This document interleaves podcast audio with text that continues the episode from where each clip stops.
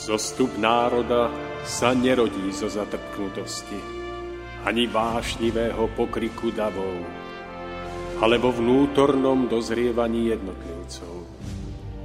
Len ono dokáže vydať plod múdrosti a trvalej slobody, premáhajúcej tyraniu spoločenských systémov nad všetkými pôžitkami tiel nad nespútanými rozkošami sveta skvie sa drahokam ľudskej dôstojnosti. Drahokam čistého srdca. Úcta, láska, pokora, odvaha sú cestou k cieľu, ktorý hľadáme. Stojac pred následkami svojich skutkov, kto obstojí.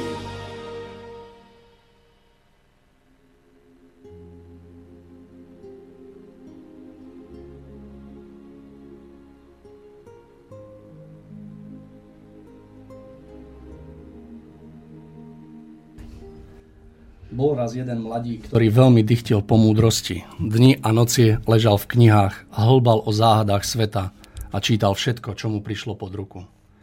Až raz sa dopočul, že v meste je mudrc, ktorý je skutočne vidiaci. Mladík veľmi zatúžil po jeho múdrosti a hneď sa vydal na cestu. Bežal, hlava v oblakoch, nehľadiac napravo ani naľavo, hnal sa za vznešeným cieľom. V tom zakopol opilca, ktorý vyspával na ulici a tresol na zem ako mech. Ty nemehlo, grobian, dívaj sa kam šliapeš, zreval ožran a zúrivo sa na neho vrhol. Natlkol mu, čo sa do neho vmestilo a chlapec mal čo robiť, aby vyviazol živý. Dobitý dobehol až k rieke, kde már, márne hľadal prievoz. Na brehu bol jediný čln, ale ten mal, ten mal na dne dieru ako pesť. Akú dieru? Že vás ústa nebolia, pane. Vrieskal o 106 majiteľ požičovne lodiek. Tá loď je bezpečná ako vaše vlastné topánky, to vám prisahám. Hovoril tak presvedčivo, že mu chlapec uveril a čln si požičal. Lenže sotva došiel do polovice rieky, čln nabral vodu a šiel ku dnu. Chudá chlapec sa skoro utopil. Vyliezol zmáčaný na breh a ponáhľal sa pešo k mestu. V tom šiel okolo kočiar a kočiš volal. Kočiar do mesta pre pánov z paláca. Pravda, že chlapec z paláca nebol, ale chcel si ušetriť kus cesty. Tajne vliezol do kočiara a kočiš bez váhania praskol do koní. Ale beda, namiesto do mesta vyšiel opačným smerom a čím viac mladí kričal, tým besnejšie kočiar letel. Chlapcovi nezostávalo nič iné, než za jazdy vyskočiť. Odretý do krvi sa vliekol späť a žalostne si zúfal, aký je osud k nemu krutý práve v ten v tak najdôležitejší deň. Ako tak unavene kráčal, priamo oproti zbadal prichádzať človeka, ktorý sa smial od ducha k uchu a mal zvláštne povedomú tvár. Tak čo, chlapče, ako sa ti páčia tie múdrosti? Nevrav, že ma nepoznáš. Ja som predsa ten pijan, čo si lahol do cesty. Snáď som ťa vylátal dosť, aby si si pamätal, že keď sa ženieš za svojím cieľom, nikoho pritom nesmieš pošliapať. Ja som ti požičal tú deravú loďku. Dúfam, že viackrát nenaletíš na páčivé reči. O všetkom sa presvedč najskôr sám. Na čo máš rozum? A potom som ťa pekne previezol kočiarom, čo? To, aby si pochopil, že kedykoľvek si chceš skrátiť cestu pod vodom, vždy sa dostaneš tam, kam nechceš. To sú skutočné múdrosti, ktoré hľadáš. Teraz sa asi hneváš, že som ťa tak potrápil. Jednu múdrosti teda pridám. Hlúpi ľudia ťažkosti nenávidia, ale múdry človek sa z nich učí. Ty si zbytý, odretý a mokrý ako žaba, ale si o to všetko múdrejší. Keď pochopíš toto, nepotrebuješ mudrca ani hrubé knihy. Život ťa bude sám denne učiť. Príjemný dobrý večer všetkým poslucháčom Rádia Slobodný vysielač. E, e, konkrétne pri, v relácii Cesta v zostupu dneska troška netradične, hlavne s novým hlasom na pozícii moderátora, tak mi dovolte, aby som to troška objasnil. Rád by som sa v úvode predstavil. Mário Kováčik je moje meno. A posnažím sa túto reláciu moderovať troška plynule vzhľadom k tomu, že je to, to prvýkrát, čo som sa ocitol vlastne na takejto pozícii moderátora. Nikdy som takéto niečo nerobil. Ale priznám sa, že som sa veľmi na tento deň tešil, pretože už v nejakých mladých rokoch som si to chcel veľmi vyskúšať, ale nebol priestor na to. Ako som sa sem vlastne dostal? E, za posledné týždne alebo respektíve mesiac vznikala taká poptávka, ak to môžem tak nazvať, od e, ľudí, ktorí si želali vidieť v pozícii hostia opäť e, pána Tomáša Lajmona a Romana Mišovieho. Tak Tomáš ma vlastne oslovil s tým, že či by som sa na toto nepodujal. Hneď som súhlasil, takže preto dnes som tu. Tak ako, ako úvodný príbeh vlastne naznačil, dnes názov relácie bude Cesta múdrosti. Povieme si niečo o tom, akými úskaliami prechádza človek na svojej ceste k dosiahnutiu múdrosti. Akým úskaliam na tejto ceste najčastejšie čeli a ako môže tieto úskalia pretvoriť na pomoci, ktoré nevyhnutne potrebuje pre svoje napredovanie. Je múdrosť ako najdrahší klenot uložená na morskom dne alebo sa nachádza niekde inde, o mnoho bližšie. Takže na túto tému sa dnes porozprávame s mojim dnešným hostom, ktorého vy všetci veľmi dobre poznáte. Nie je ním nik iný ako môj veľmi dobrý priateľ Tomáš Lajmon. Srdečne tiež pozdravujem aj kolegu Borisa Koronyho, ktorý sa bude eh, od nás starať o tejto techniky, ktorú tiež vidím prvýkrát, ale vyzerá to veľmi zaujímavé. Už v úvode sme rozprávali o tom, že to budúcu reláciu bude pomaličky na mňa hádzať, takže sa na to teším. No, ďakujem veľmi pekne. Mne sa to zatiaľ páči, ako vám to ide. Pokračujte. Takže ďakujem, ďakujem veľmi pekne. Takže ten úvod by sme mali za sebou predstavený sme a skúsim ešte troška organizačne. Prvú hodinku by sme viedli s Tomášom taký rozhovor na túto tému. Samozrejme, Boris sa môže zapojiť a druhú hodinku by sme sa pomenovali e, nejakým prípadným tým mailom alebo nejakým telefonátom, či už s nejakým návrhom, nejakým postrehom, prípadne s nejakou otázkou. Kontaktovať, kontaktovať nás môžete na známe čísla, ako je telefón 0 plus 048 381 0101 a mailový kontakt studiozavinačslobodnyvysielač.sk Takže skrátke asi všetko, páni, neviem, ak som na niečo pozabudol, tak ma upozornite No a budem veľmi rád, pokiaľ e, poprosím poslucháčov, keď boli takí troška zhovievaví, v prípade, že by som urobil nejaké tak, také zakopnutie malé, ale slúbujem, že v prípade, že sa to udeje, tak sa veľmi rýchlo postavím na nohy a pôjdeme ďalej. Takže skúsme, skúsme vojsť e, do tejto, do tejto našej témy na začiatku mňa tento príbeh veľmi zaujal. Keď som sa troška tak pripravoval na dnešnú reláciu, tak som rozmýšľal nad tým, čo by na začiatku mohlo odznieť, aby to troška odzrkadlilo to, o čom sa tu budeme baviť. Tento príbeh bol pre mňa veľmi poučný, poznám ho už dlhšiu dobu a rád som sa chcel, alebo veľmi rád som sa s vami on podelil. Takže ako je v tomto príbehu e, naznačené, tak tá skutočná múdrosť sa ani tak moc nehľadá v tých knihách ako v samotnom živote. A mne moje životné skúsenosti potvrdzujú to, čo som dnes prečítal, pretože naj, najlepším učiteľom je naozaj ten život sám. Takže skúsme, skúsme sa vlastne na túto tému porozprávať, tak spoločne budeme viesť nejaký ten dialog a Tomáš, no dávam slovo, skúste tak v úvode nejako nám to priblížiť. Ďakujem za vaše úvodné slova a tiež všetkých srdečne pozdravujem, ktorí nás dnes počúvate. A mám veľkú radosť, že môžem opäť pokračovať v rozvíjaní niektorých predchádzajúcich tém, ktoré už som dlhší čas rozvíjať nemohol, pretože tá pozícia moderátora ma postavila do úplne, úplne inej pozície. No, Mário, ďakujem, že ste prijali pozvanie ako moderátor a, a ste to takto riskli, ten krok do neznáma.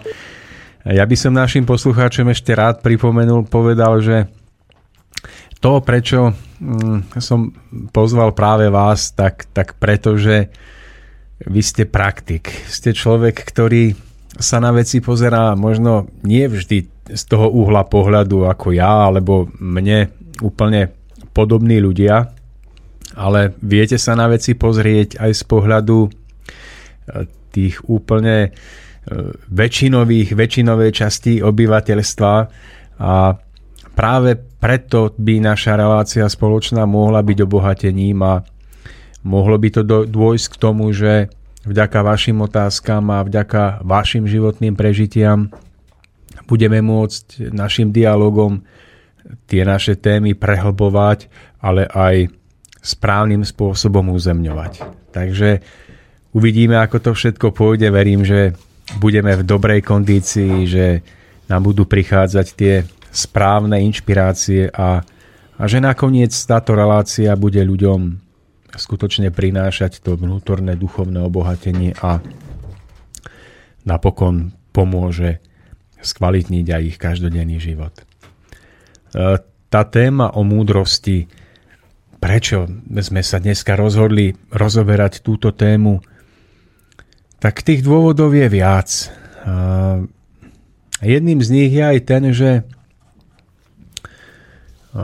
snažím sa mať otvorené oči a vnímať život okolo seba, vnímať to, čo prežívajú ľudia, ktorých vo svojom okolí poznám a ktorí tiež sa snažia nájsť zmysel svojho života.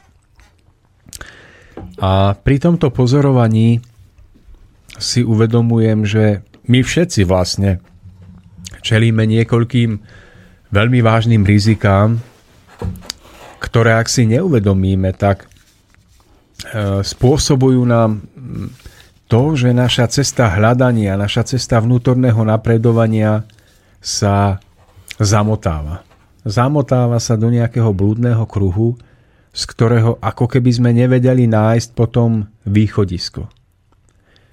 A prejavom toho je, že niekedy po mesiacoch, rokoch, desaťročiach toho nášho vnútorného hľadania, napredovania sa náš skutočný život nemení.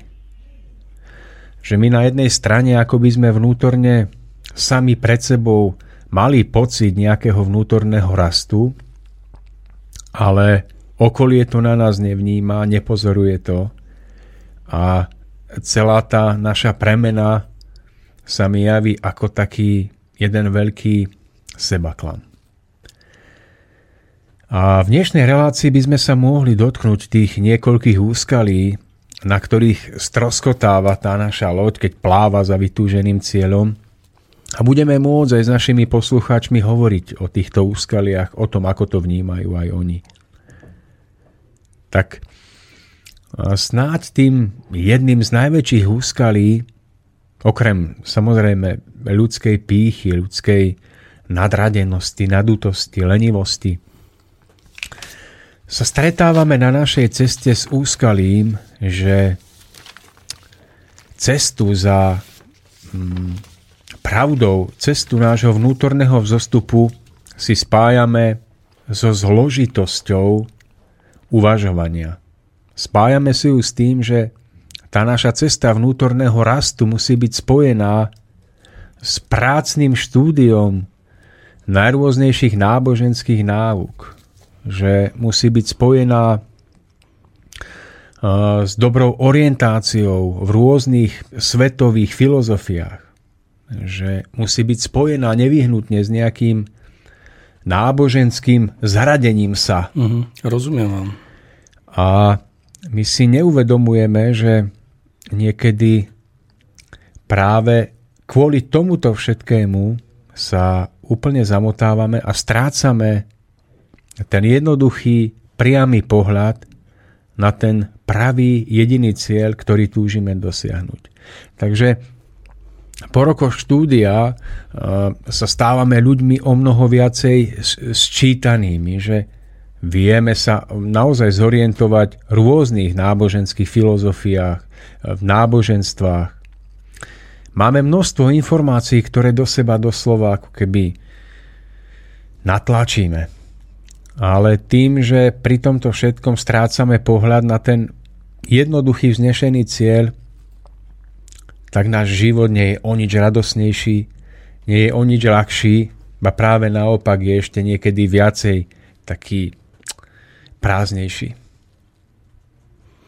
Tak e, dá sa s vami súhlasiť, vnímam to nejako podobne. Takže e, tiež táto doba vlastne nám prináša jednotlivé také úskaly a ja ich vidím v tom, že už veľmi dlhú dobu sa pozerám na to, alebo príde mi to ako keby drvá väčšina ľudí strácala nejako ten pohľad vlastne na takú víziu a že jednoducho sa ako keby motáme v kruhu a nie, nie sa z neho vymotať. Ako vy vlastne pociťujete, Tomáš, také, také, tak, taký účinok spoločnosti vlastne v tomto? Tak účinok spoločnosti, tak ako už sme aj v predchádzajúcich reláciách hovorili, on sa javí ako veľmi nebezpečný, že sa snaží odviesť človeka od jeho vnútorného hľadania, od toho, aby si človek uvedomoval, prečo vlastne žije, odkiaľ prichádza, kam smeruje.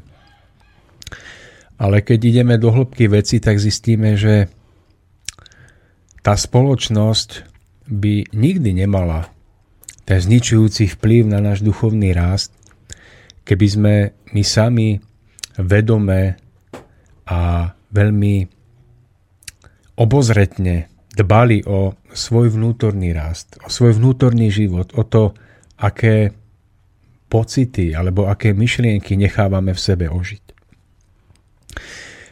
Pokiaľ by sme o toto viacej dbali, tak nech by tá spoločnosť bola nastavená akokoľvek nepriaznivo, tak by sme si dokázali zachovať ten, ten správny vnútorný smer a svoj život by sme prežívali ako život, ktorý je zmysluplný, ktorý prináša radosť tak nám, ako aj našim najbližším, alebo aj celkovo spoločnosti. Takže toto vnímam ako, ako veľmi dôležité. Stále sa snažiť uvedomovať si, že náš vnútorný duchovný rást, náš skutočný rozvoj nie je priamo závislý od toho, ako sú nastavené vonkajšie spoločenské podmienky že tieto vonkajšie spoločenské podmienky práve naopak iba odrážajú alebo odzrkadľujú mieru toho nášho skutočného vnútorného pohybu a mieru našej skutočnej túžby po našej duchovnej a vnútornej slobode. A pokiaľ nám chýba tento vnútorný rozmer našej slobody, vnútorný rozmer našej túžby po seba zušlachtení, tak sa to potom iba následne prejavuje akoby v zrkadlovom odraze v tom, čo nám spoločenské usporiadanie spätne prináša a čo my pod vplyvom tej doby musíme potom e, prežívať. Dneska som prežil tak veľmi zaujímavý moment, keď som išiel ráno do práce, tak v Nižnej na Orave, kde bývam, stavajú most. A dočasne je tam urobená taká pomocná vojenská protéza.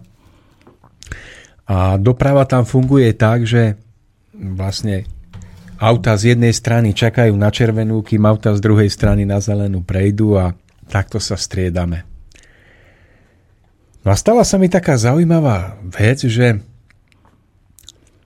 išiel som v kolóne aut a tak som si veľmi želal, aby ešte tá zelená vydržala, aby som to stihol prebehnúť cez ten most na zelenú, poznáte to určite každý, aj vy. Každý sa ponáhla určite. Ale stalo sa to, čo sa stáva, že tá zelená pre, preblinkla na červenú. A teraz som čakal, ako tie autá, ktoré predo mnou šli, zareagujú. Tak dopadlo to tak, že jedno auto išlo za druhým, druhé za tretím, tretie za štvrtým a tak ďalej. Až sa ukázalo, že na tú červenú prebehlo asi 7 až 8 aut. Tú kolónu som potom zastavil ja, tým, že som už nešiel za tými uh-huh. autami predo mnou, ale som zabrzdil. A teraz ako tie autá na červenú prechádzali cez, cez most, tak auta oproti už blikali, pretože im svietila zelená a museli čakať. A ovocím toho bolo, že potom pravdepodobne, keď sa eh, tí oproti dostali na most, tak si chceli vykompenzovať to svoje čakanie na svoju zelenú a samozrejme šli na červenú aj oni a celá tá situácia na tom moste sa nejak tak zásadnejšie skomplikovala. Ja som si ale v túto chvíľku uvedomil tak hlbšie, že čo som to vlastne videl pred svojimi očami že vidíte pred sebou, ako 6-7 ľudí sediacich za volantom nemá najmenší problém ísť na červenú na most a nemá najmenší problém s tým nechať jazdcov, ktorí čakajú oproti, čakať na svoju vlastnú zelenú. Ja som si náhle tak povedal, že v čom je tu vlastne problém? Je naozaj problém v tom, že my nemáme zákony, ktoré by nám zabezpečili lepší život? Nie. Možno všetci tí šiesti ľudia boli vysokoškolsky vzdelaní ľudia. No, to, to, to samozrejme, že neviem, ale zaujímavé na tom je to, že hm, som si uvedomil, že my nepotrebujeme zákony. My mnoho vecí máme zákonne ošetrené na to, aby bol život na Zemi lepší. Ale to, čo nám chýba, je základná ľudská slušnosť. Obyčajný ohľad na druhých. Pretože akýkoľvek zákon by sme prijali, akýkoľvek zákon by uzákonili naši zákonodarcovia v parlamente, tak by nič nemohol zmeniť na tom, že keď človek chce byť necitlivý voči druhým, tak môže byť a nič mu v tom nezabráni. A tak ako táto časť ľudí prešla na červenú, tak sa mi zdá, že my ľudia prechádzame na červenú aj v úplne iných životných situáciách. Keď sme v práci, nemáme problém niekoho okradnúť. Keď sme v nejakom zamestnaní, kde sa od nás vyžaduje pochopenie, súcit voči iným, nemáme problém byť hrubý, drsný. A tak sa mi stále viac a viac zdá, že my netrpíme kvôli tomu, že vedenie nášho štátu je také, aké je. My netrpíme kvôli tomu, že sme súčasťou Európskej únie. My netrpíme kvôli tomu, že nás západ alebo východ vydierajú. Toto všetko sú druhoradé veci, hoci tiež čiastočne pravdivé. To najdôležitejšie spočíva v tom, že my tu nežijeme dobre preto, lebo my väčšinová časť spoločnosti, my obyčajní ľudia, ktorí tvoríme spoločnosť, sme vnútorne nedozreli na to, na ten stupeň, aby sme si uvedomali zodpovednosť za všetko, čo robíme. No a práve kvôli tomu, že nám tento rozmer vnútorného života ešte chýba, že sme ho ešte nedosiahli, tak žijeme v spoločnosti, akej žijeme. Takže to je moja odpoveď na vašu otázku. Ja osobne robím veľký rozdiel medzi človekom, ktorý je múdry a človekom, ktorý je vzdelaný.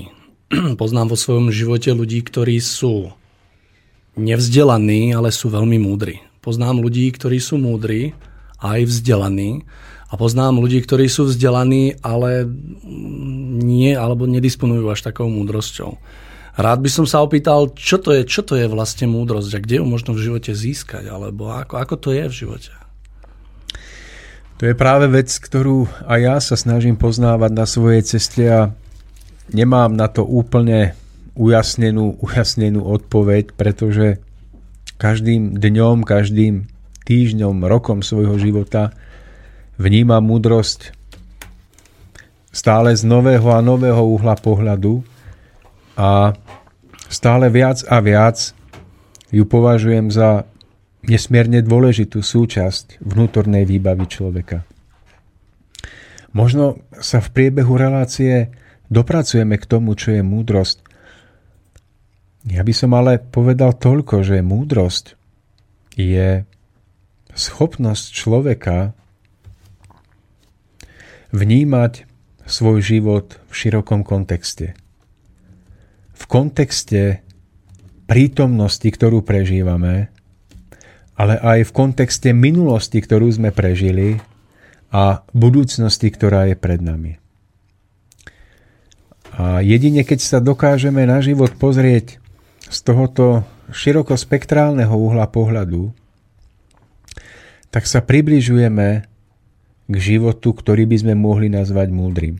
Určite e, možno, že nás počúvajú mnohí ľudia, ktorí zdieľajú názor, že múdrosť je nejaká duchovná bytosť, ktorá je skutočne reálna, ku ktorej by sme mali smerovať. Nechcem tvrdiť, že nie, ale v tejto relácii by som sa skôr chcel venovať múdrosti ako ľudskej schopnosti alebo ľudskej duchovnej veľkosti, ktorá je úzko spojená so širokospektrálnym, povedal by som, skutočne hlbokým pohľadom na život.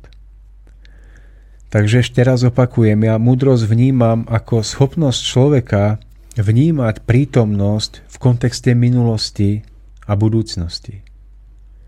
V tom smere, že múdry človek sa snaží vnímať, že prítomnosť, ktorú prežíva, je z veľkej miery formovaná jeho vlastnou minulosťou. To znamená, že múdry človek si stále viacej a viacej uvedomuje, že prítomnosť, ktorú prežíva, nie je dielom náhody. Nie je ani tak dielom eh, vonkajšieho nastavenia všetkých okolností, ako z veľkej miery tým, ako on sám dokázal kvalitne alebo menej kvalitne prežívať svoju minulosť. A nazdávam sa, že aj keď človeka môžu v okamihu prítomnosti prekvapiť mnohé nečakané situácie, tak ak je si vedomý svojej minulosti, je si vedomý toho, čo všetko prežil, čo všetko vďaka prežitiam obohacuje jeho duchovnú výbavu, ale zároveň čo všetko aj v minulosti možno pokazil, tak toto všetko mu dáva schopnosť alebo silu, povedal by som, pokornejšie a správnejšie zvládnuť okamih prítomnosti. A to je to, čo nám ľuďom v dnešnej dobe ako si chýba. My sa snažíme hodnotiť prítomnosť vždy iba s pohľadom upriameným na tie prítomné udalosti, ktoré práve vidíme a ktoré prebiehajú. Ale tým, že nevidíme svoju minulosť, tak nám úplne chýba kľúč k odomknutiu e, tej prítomnosti. Čiže poviem to na príklade. Ehm, nie jeden človek v minulosti bol na svojich blízkych hrubý. Nedokázal im prejaviť vľúdnu tvár, a nedokázal ich povzbudiť, pochváliť. On nevníma, že ak práve v prítomnosti je niekto iný voči nemu hrubý, nevľúdny, on nevníma, že tento nepríjemný človek mu v skutočnosti iba vracia spätný účinok toho, čo on niekedy sám zasial. A nedokáže potom vnímať, že tento nepríjemný človek môže byť jeho vlastným životným učiteľom v tej danej životnej Situácii, chvíli áno. a nedokáže s ním tento vzťah správne naplniť. Nedokáže ho pochopiť a nedokáže ho uvoľniť. A tak sa stáva, že človek, ktorý pod vplyvom emócií hnevu, e, emócií nepochopenia zahorí hnevom voči tomu danému dotyčnému, tak namiesto toho, aby sa od neho uvoľnil, aby sa poučil z danej situácie, tak sa ešte viacej zaťažuje duchovne, duševne. Ešte viacej si navezuje neviditeľné duchovno-duševné vlákna medzi sebou a týmto dotyčným človekom. A nevidí, že si týmto pripravuje budúcnosť, ktorej sa nevyhne a ktorá nebude príjemná. Teraz je veľmi dôležité si stále častejšie a častejšie uvedomovať, že my ľudia sa nachádzame v období veľkej sklízne.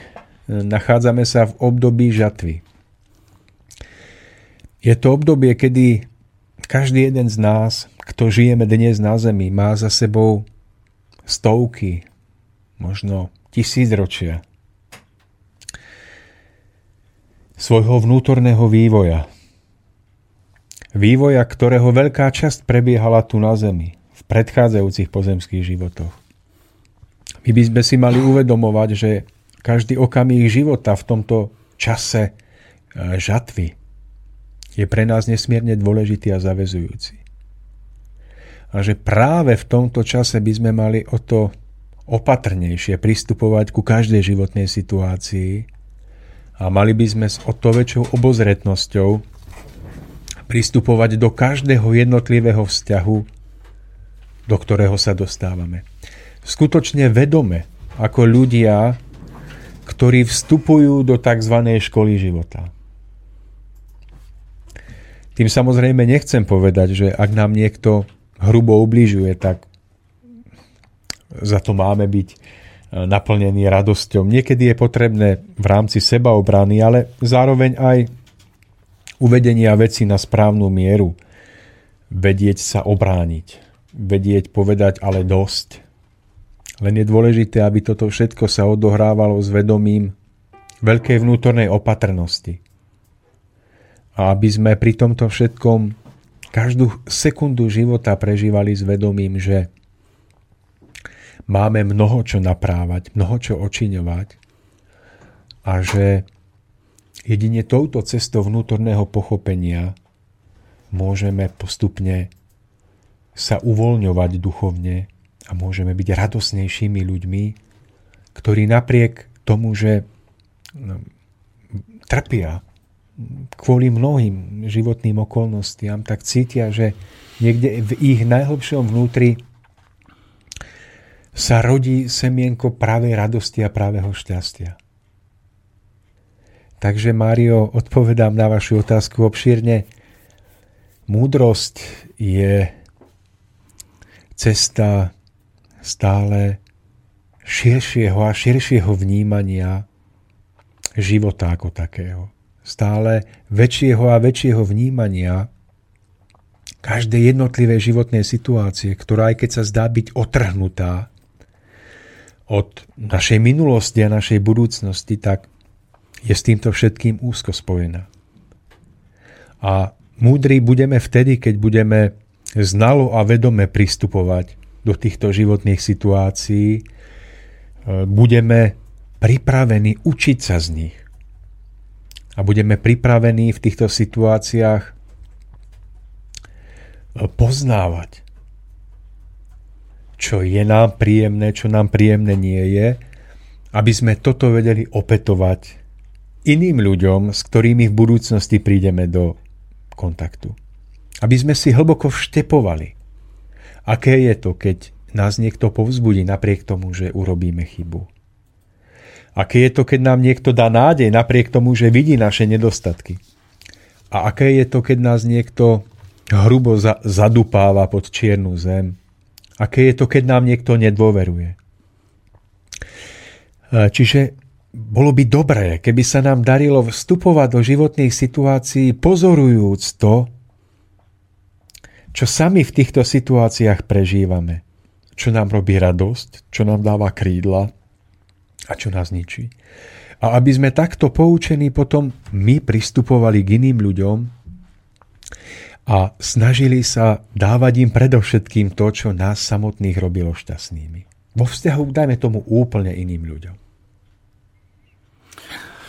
No musím povedať, že veľmi krásna odpoveď, aspoň mne sa ba- veľmi páčila, takže taká vyčerpávajúca. E, ja veľmi dobre rozumiem tomu, čo sa snažíte naznačiť, ale napriek tomu by som sa opýtal, jednu, jednu takú záležitosť, že človek vlastne e, v tom živote, keď kráča a má otvorené uši a oči a takú, takú schopnosť sa učiť a stále byť čoraz lepším, to znamená, že v tom živote ako napreduje alebo kráča tým životom, stáva sa čoraz múdrejším a jednoducho tých múdrostí v živote nazbiera čoraz viac a viac, ktoré dokáže potom využiť či už v prospech seba alebo v prospech iných ľudí. Čo, čo potom taký človek, ktorý napríklad, alebo respektíve mu chýba také poznania tým životom len tak nejako bezvládne kráča s nejakými možno nie takými ušlechtilými cieľmi v živote, čo potom s takým človekom, ako sa to potom prejavuje v živote podľa vás? Tak on, ako keby, mi... on ako keby v živote ano. nedokázal ano. nadobudnúť tú múdrosť a jednoducho ide tak zo dňa na deň v tom živote a No. Tak čiastočne to vidím tak, že hm, ešte aj nám, ktorí máme pocit, že už poznávame, že už sa nám otvárajú oči, sa stáva, že sme zase z pohľadu tých vyšších hierarchií a vyššie stojacích ľudí ešte stále slepcami a ľuďmi, ktorí nepočujú a nevnímajú. Ale kedykoľvek kráčame životom v rozpore s hlasom nášho vnútorného svedomia, kedykoľvek sa snažíme odtrhnúť jednotlivú životnú situáciu, ktorú prežívame v prítomnosti, z toho celkového kontextu života, tak sa nám stáva, že konáme jednostranne. Že uvažujeme jednostranne a stávame sa nespravodlivými. Voči sebe, voči iným. A ovocím tohoto počínania je, že začíname v živote narážať na prekážky. A čo je horšie, zdá sa nám, že ten náš život ani nesmeruje k prekonaniu týchto prekážok. A začíname prežívať stále väčšie a väčšie stavy utrpenia. Niekedy prežívame ťažké duševné bolesti, ktoré sa dnes volajú depresiou. Ja to vnímam tak, že toto všetko sú situácie, ktorých máme spoznať, že cesta nemúdrosti, cesta obmedzeného pohľadu na život, na jednotlivé životné situácie, je cesta nešťastia. A všetko toto nás má priviesť k tomu, aby sme stále častejšie a častejšie povzdvihovali svoj zrak z temnú od zeme niekde nahor a zároveň, aby sme si stále častejšie a častejšie kládli tie najjednoduchšie a zároveň najdôležitejšie životné otázky. Kto som ja človek? Som iba tým kúskom mesa, ktoré vidím, keď sa pozriem do zrkadla. Som to ja ten, kto má nejaký vysokoškolský titul? Alebo ja som skutočne tá vnútorná duchovná bytosť, ktorá nepochádza z tejto hmotnej zeme, ktorá je bohatá tým, nakoľko dokáže prežívať tie najušľachtilejšie city lásky, súcitu, vrúcnosti, obetavosti. Nakoľko si dokážeme klásť tú otázku, odkiaľ prichádzam na túto zem a kam potom smerujem. Aký zmysel má prežívanie tohto života v prítomnosti. Cez to všetko, že hovorím o múdrosti, tak si stále uvedomujem, že sa dotýkam iba tak maličkej a nepatrnej časti pojmu múdrosť. Ale tak snáď naša relácia bude viesť ďalej a budeme môcť poodkrývať túto oponu. Tak ja verím, že áno, že sa nám to spoločne nejako podarí. Ako súhlasím s vami v tom, keď ste spomínali, že čím ako keby e, je jeden veľký výrok, e, čím, alebo viem, že už nič neviem, myslím, že to znelo, neviem, či to Aristoteles alebo Platón povedal. Neviem to presne. Ale je to presne o tom, že čím človek vlastne dlhšie žije, tak jednoducho dokáže nasávať tie jednotlivé múdrosti a všetky tie, tie otienia a jednotlivé súvislosti, že naozaj príde k bodu, že si uvedomuje, že toho je tak strašne veľa, že jednoducho ani za 100 životov to nie je možné nejako, nejako získať. Ja keď som sa dneska pozeral do relácie cesty v zostupu, tak eh, prvá relácia odznela myslím, že to bolo v januári 2014, takže je to už 22 mesiacov, čo sa nám tu na Tomáš prihovárate z tohto rádia. Ja osobne tento projekt vnímam vysoko pozitívne, pretože to je už, myslím, že toto v poradí 26. alebo 25. relácia počas ktorých uh, jednak odznelo veľké množstvo informácií, uh, takého poznania životného, s takou vrúcnosťou to odovzdať ľuďom. Tiež tu bolo viac takých krásnych hostí, ktorých tiež pár osobne poznám. Spýtal by som sa takto, že aké sú tie úskalia, ktorým človek čelí na tej ceste za tou múdrosťou? S čím sa tak najčastejšie dneska ľudia podľa vás stretávajú? Čo im to tak stiažuje, alebo proste jednoducho sa im to nedarí nejako naplniť, alebo proste dosahovať? Pokúsim sa odpovedať e, krátkou rekapituláciou svojej životnej cesty. No dajte. Z tohto pozemského života. keď som mal asi 12 rokov, tak sme s mojou mamou začali duchovne hľadať odpovede na tie základné otázky ľudského bytia. Moja mama veľmi rada čítala a číta knihy, tak ona bola vždy o niekoľko krokov dopredu a vždy nejaké knižky zadovážila.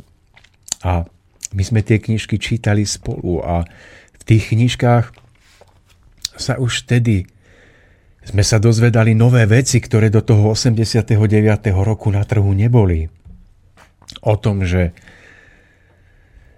človek je ako duchovná bytosť na ceste vývoja, že na ceste vývoja má na jednej strane zušľachťovať svoje vnútro, povzdvihovať ho k ideálom cnosti, vnútornej čistoty a krásy, ale že pri tomto všetkom má zároveň zušľachťovať aj svet ako taký.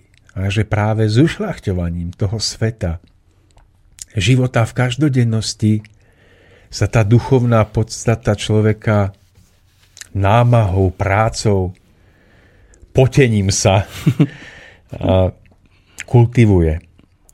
A toto všetko boli pre nás veľmi nové, nové informácie a spolu s tým sme sa dozvedeli o tom, že sa otvárajú mnohé rôzne semináre, rôzne kurzy.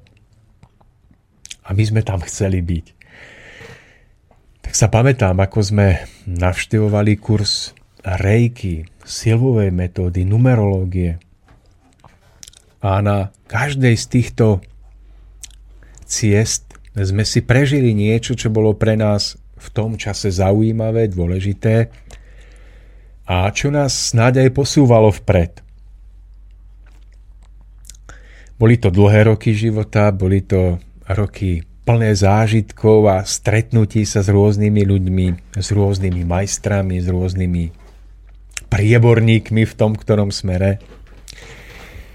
Ale ja sám za seba som po rokoch takéhoto chodenia na semináre, na kurzy začal pociťovať veľkú vnútornú prázdnotu. Až tak veľkú vnútornú prázdnotu, že moja duša plakala. Plakala od zúfalstva, bez toho, aby poznala pôvod tohoto zúfalstva, aby vedela, prečo to prichádza, aký to má dôvod tak som sa ešte viacej a viacej snažil vhlbiť do všetkých týchto, dá sa povedať, ezotericko-náboženských prúdov. Ešte viacej a viacej som v nich hľadal odpoveď na svoje otázky a čím viacej som sa snažil, tým viac som mal pocit, že som nešťastnejší, že moja duša sa zabára niekde hlboko do bahna a nevie sa z toho dostať von. Tak som raz v takej svojej najväčšej núdzi došiel k myšlienke, že prestanem naštevovať tieto rôzne semináre a kurzy a namiesto toho navštívim domov sociálnych služieb, ktorý bol vo vedľajšej dedine, kde uh, žili duševne aj telesne postihnutí ľudia. Boli to muži, chlapi, niektorí chlapci, pretože u niektorých ten vývoj tak zaostal, že aj dospelý muž vypadal ako malý chlapec. A tam, keď som sa nechal najať do tejto služby, tak som začal prežívať nový rozmer svojho života. Keď som vnímal, že môžem niekoho nakrmiť, previesť na invalidnom vozíku po parku, keď ho môžem prebaliť, keď ho môžem okúpať, tak som náhle začal pociťovať, že práve prežívanie takéhoto života v službe, v obetavosti pre iných mi začína prinášať do duše ten tak veľmi, veľmi vytúžený pokoj. Ten pokoj sa nedal opísať slovami, pretože bol balzámom pre všetky tie jazvy, ktoré som prežíval, bez toho, aby som vedel prečo. Tak ma to viedlo k tomu zotrvávať v tejto práci. Z dvoch mesiacov boli dva roky. Bola to práca robená popri škole, neskôr popri zamestnaní, na báze dobrovoľnosti. Ja som si asi po dvoch alebo troch rokoch takejto životnej cesty uvedomil, že tie stavy vnútornej bolesti a trápenia úplne odozneli. A že namiesto toho som v duši prežíval stále väčšiu a väčšiu radosť zo života. A toto prežitie o mne vzbudilo tak veľkú túžbu pokračovať v práci pre ľudí, že som si potom urobil zdravotnú školu a pokračoval ešte niekoľko rokov ako ošetrovateľ v nemocnici v Dolnom Kubíne, potom v Poprade a tak ďalej. Hovorím o tomto príbehu nie preto, že chcem rozprávať o sebe, ale preto, že je to príbeh človeka, ktorý zistil, spoznal na vlastnom prežití, že cesta k šťastiu, cesta k vnútornému rozmachu, nie je cestou rozumovej učenosti, nie je cestou namáhavého štúdia rôznych filozofií a náboženských smerov. Študoval som antropozofiu, pána Steinera, Dála Carnegieho, no kto bol v ponuke. Som zistil, že táto cesta nie je cestou prácneho vhlbenia sa do jednotlivých názorov iných mysliteľov, iných filozofov, iných náboženských vodcov. Že tá cesta nie je cestou toho, že sa necháte zasvetiť na nejakom kurze za patričný poplatok. S tým, že niekto vás obdaruje silou, ktorou potom môžete disponovať v prospech iných ľudí. Ale že tá pravá cesta toho pravého vnútorného naplnenia a šťastia je cesta prostoduchosti, v ktorej človek dbá o jediné. O to, aby svoj život obetoval do služby vyššieho, vyššiemu ideálu.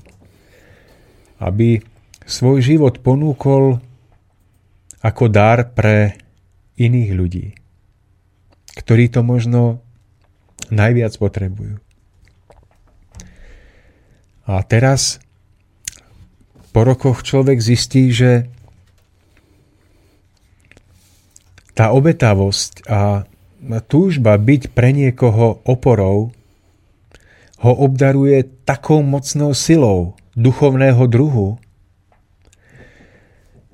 ktorú človek nezíska ani pri tom najvyššom zasvetení akéhokoľvek ezotericko-mystického druhu, pretože táto skutočná sila, ktorá robí život človeka ušlachtelejším a ktorá potom cez neho pomáha aj druhým, táto skutočná sila je darom nebies. Ale darom, ktorý je človeku darovaný, ak sa usiluje o pokoru, ak sa usiluje o umenšenie seba samého, o zabudnutie na seba samého v službe iným.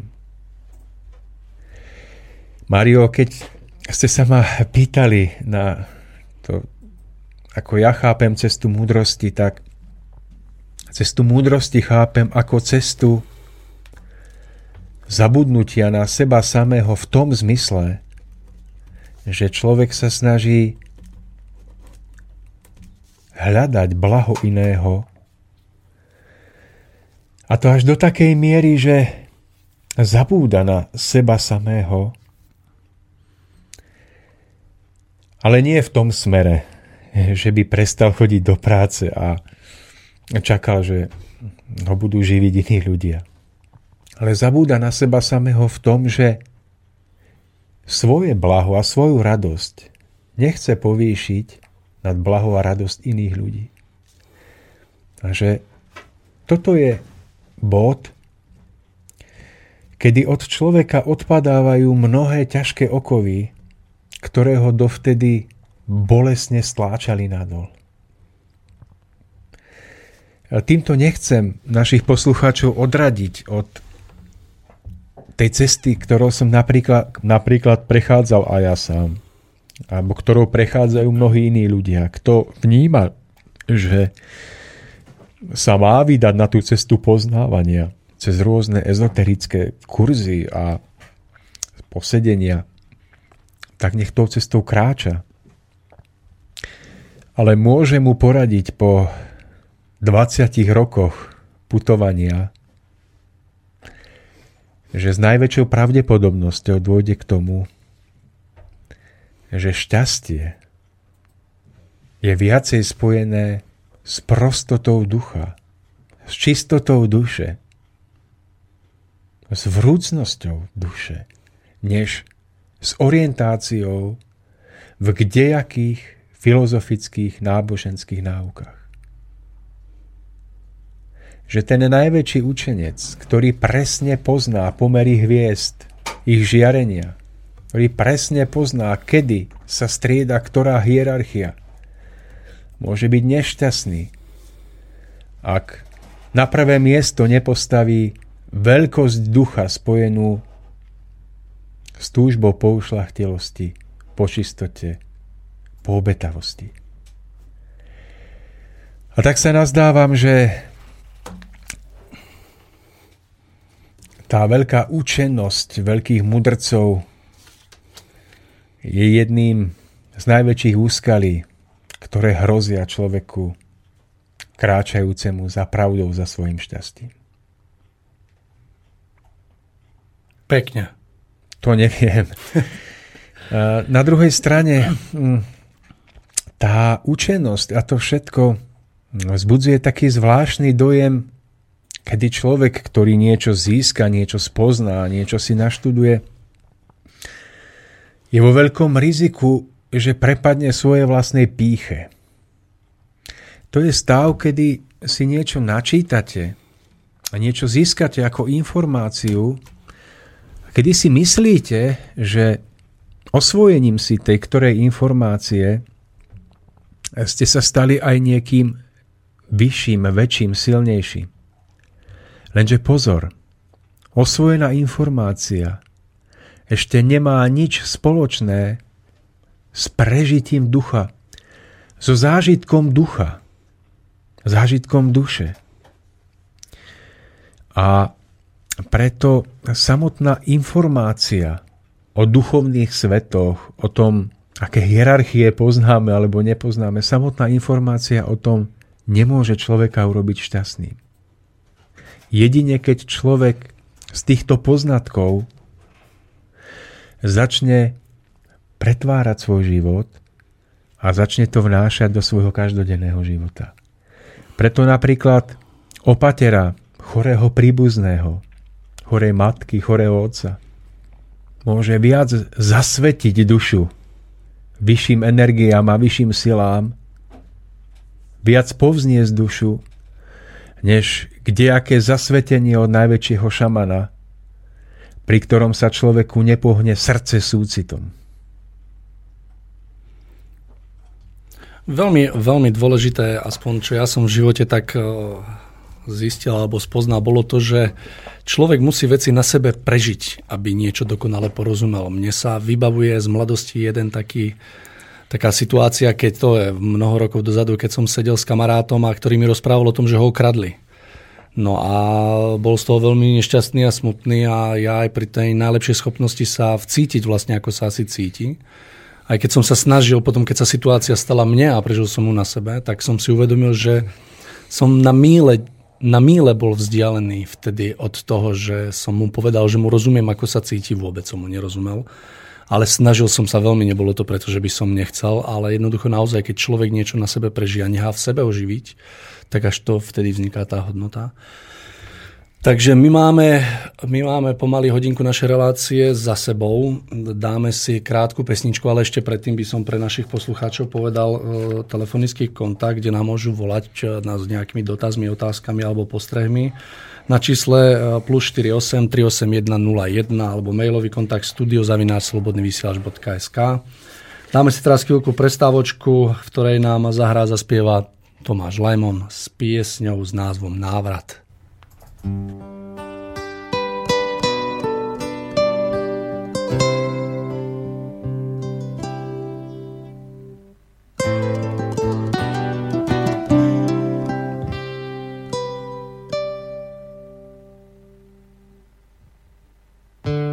Cesty, ktoré si tak dávno opustil. Odlesk pút, keď sa slnkom zdal. Opäť volajú v diaľ, musíš už ísť. Musíš opäť nájsť svoj cieľ. V búrkach snov, loď s nádejou čaká prístav prístavou.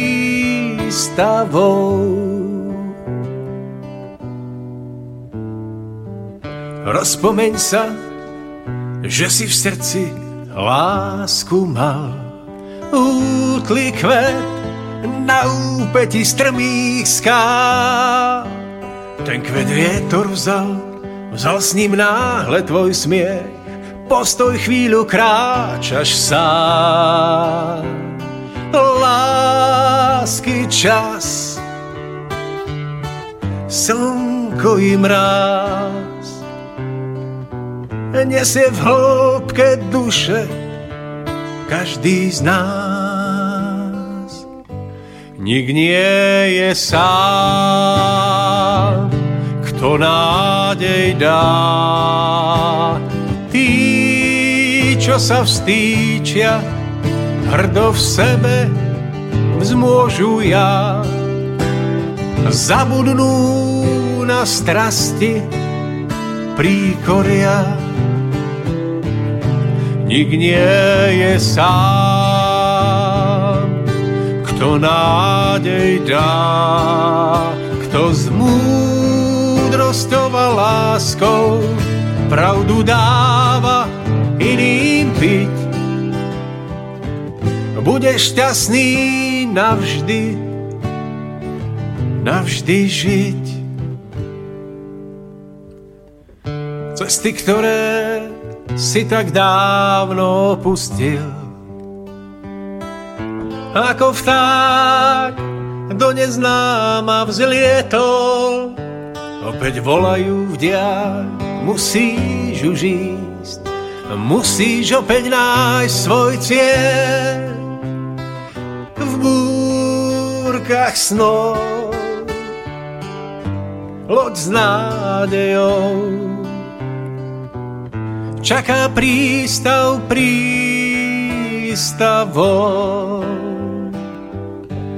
Nik nie je sám, to nádej dá čo sa vstýčia, hrdo v sebe vzmôžu ja. Zabudnú na strasti príkoria. Nik nie je sám,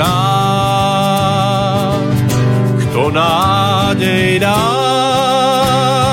Tí, čo sa vstýčia, hrdo v sebe vzmôžu ja.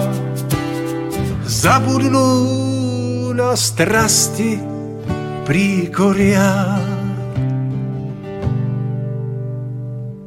Zabudnú na strasti príkoria. Takže sme späť v relácii Cesta v zostupu. E, zopakujem len pre krátkosť kontakty, kde nám môžete písať, volať 048 381 381 0101 alebo písať na studiozavinaslobodnyvysielač.sk Takže budeme veľ, veľmi rádi, pokiaľ sa niekto zapojí do tejto diskusie a neviem, pozerám na Borisa, či... Nie, nie, nie, zatiaľ, zatiaľ, nie, Zatiaľ, nie, zatiaľ ale ešte nikto, Normálne takže- som nešťastný, tak- takže- že nič, nikto zatiaľ. Tak dúfam, Budem, sa- budeme pokračovať v tejto relácii. A ja, by som, ja by som troška, Tomáš, chcel prejsť do hĺbky, čo sa týka tejto témy. Neviem, či mi budete rozumieť, ale skúste, skúste e, troška hĺbšie rozobrať e, tento pojem a vlastne všetky tie veci, ktoré sme, o ktorých sme tak rozprávali v krátkosti. Mm. Pokúsim sa objasniť ten obraz, ktorý, ktorý tu niekde nad nami sa vznáša. Na jednej strane si môžeme cestu múdrosti predstaviť tak, že naozaj sa budeme snažiť o rozšírenie svojho obzoru, svojho poznania. Čiže navštívime knižnicu a začneme vyťahovať jednu knihu za druhou a tam začneme študovať tie múdrosti, rôzne praktiky, ako máme čo robiť, čiže ako máme pracovať so svojou mentálnou silou, ako máme robiť najrôznejšie úkony, aby sme sa dostali na tej mystickej ceste ďalej. Je mnoho učencov, ktorí majú prepracovanú mystickú cestu človeka. To má niekoľko stupňov. Každý tento učenec opisoval jednotlivé body, ktorými sám kráčal na tej ceste, keď bol ešte žiak. Jednotlivé stupne poznávania ho svietenia. A každý takýto žiak, ktorý sa stal majstrom, ktorý dosiahol ten stupeň osvietenia, tak sa potom snažil podobnou cestou viesť aj svojich nasledovníkov. To znamená žiakov, ktorí tiež túžili pripodobniť sa svojmu majstrovi. Čiže toto je jedna cesta, ktorá možno, že pre mnohých je tou pravou, tou správnou. Je tu ale ešte aj druhá cesta, ktorá sa nevylučuje s tou prvou, ale môže byť žitá aj samostatne.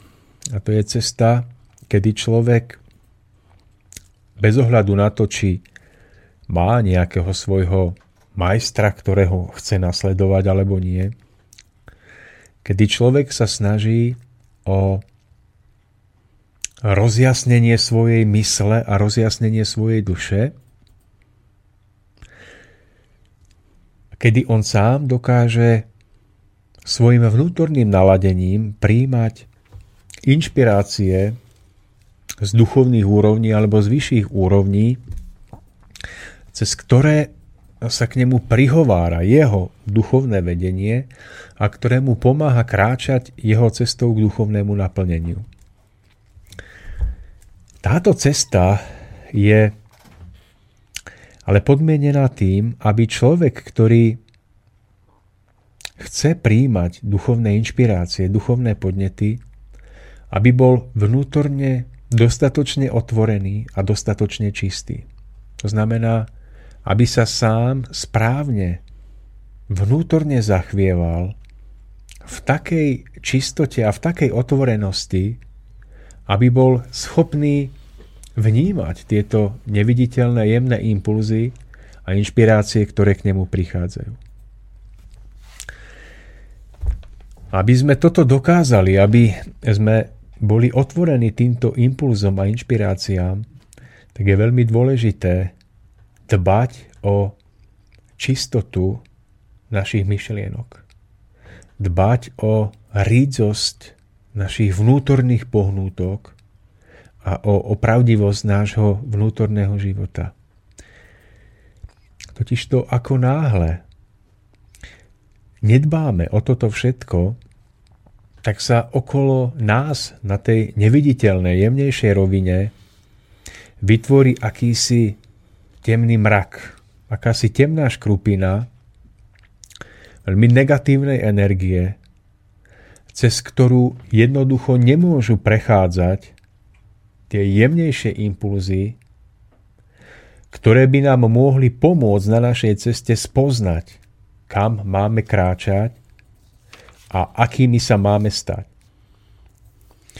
Veľmi rýchlo sa stáva, že túto temnú škrupinu okolo nás vytvárame obyčajnou nedbanlivosťou o ten náš vnútorný život. Stačí, že ideme ráno do práce, necháme na seba pôsobiť agresívnu hudbu v okolí, necháme svoju pozornosť strhnúť na niečo nízke, niečo prízemné a táto neviditeľná temná vrstva okolo nás hutnie.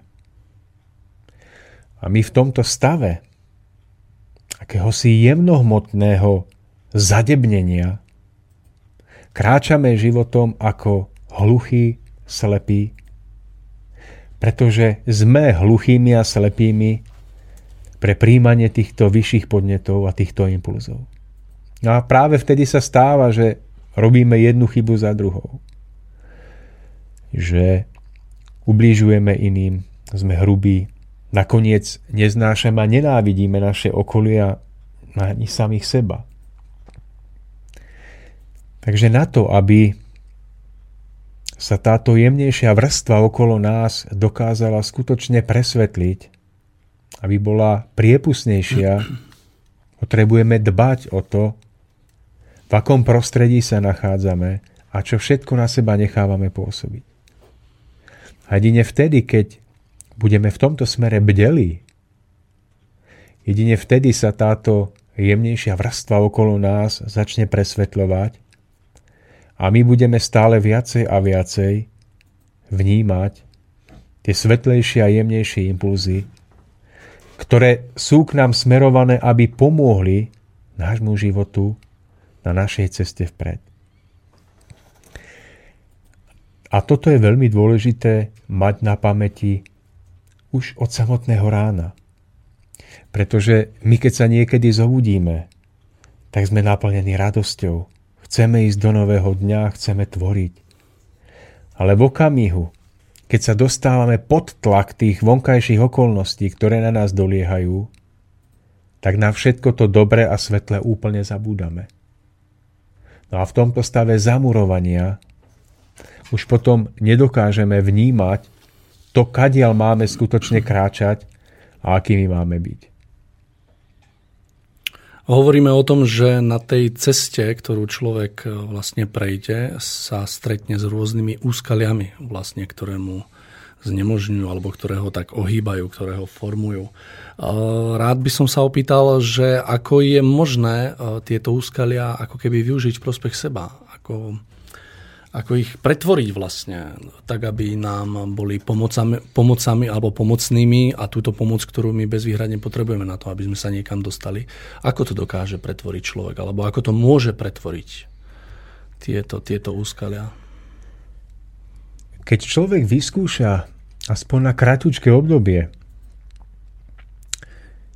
dbať o svoj vnútorný život a začne dbať o to, aby si zachoval svoje vnútorné naladenie v stave vnútorného vyrovnania, harmónie.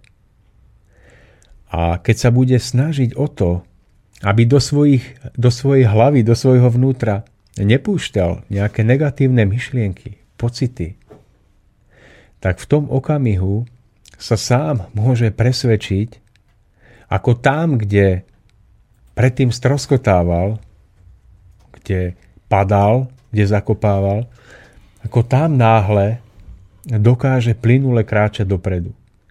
Je to otázka tej vlastnej vnútornej skúsenosti človeka.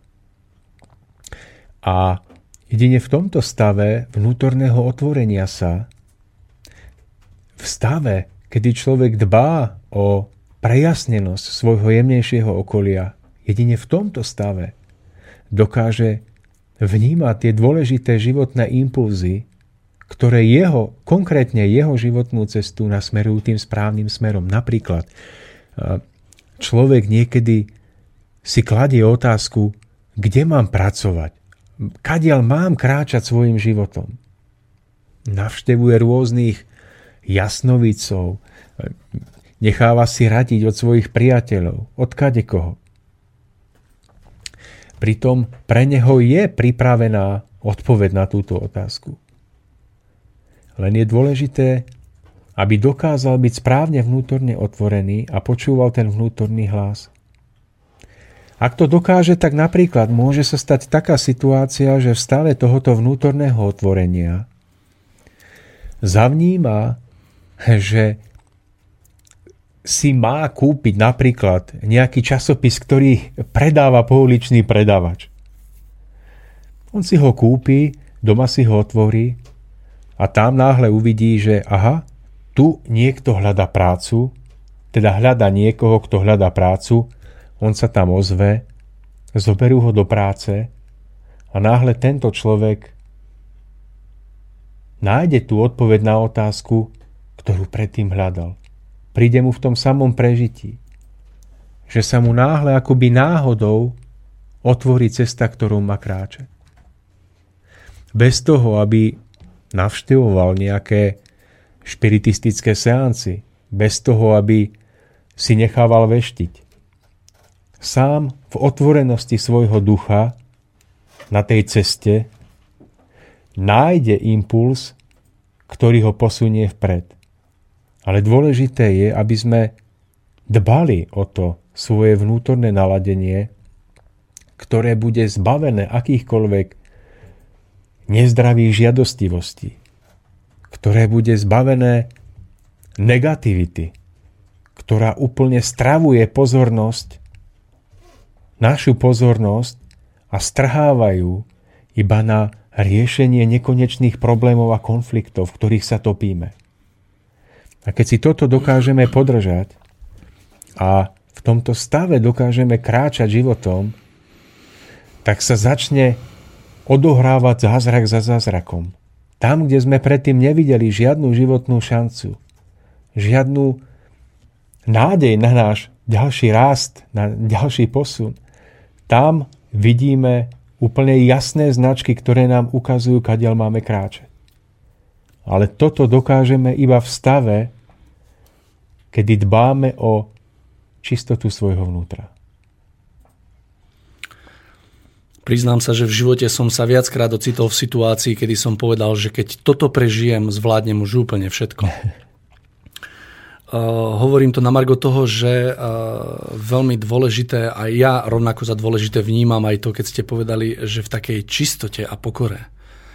A častokrát život, keď dotlačí človeka do takejto situácie, kedy naozaj ako keby už je po 12. Hej, že naozaj z hľadiska toho, keď sa na to človek pozrie, tak vyzerá to všelijako len nepríjemne tak vlastne človek v tejto situácii sa dostáva, alebo životom je dotlačený do takej, do takej, do takej podoby, že naozaj tá pokora, taká tá skromnosť, taká zrazu schopnosť v niečo veriť, ako keby vystúpi vyššie a fakt tá situácia sa môže zdať úplne beznádejná, že človek z takého racionálneho hľadiska nevie naozaj už nájsť spôsob, kedy, aký, alebo akým spôsobom by riešil danú situáciu.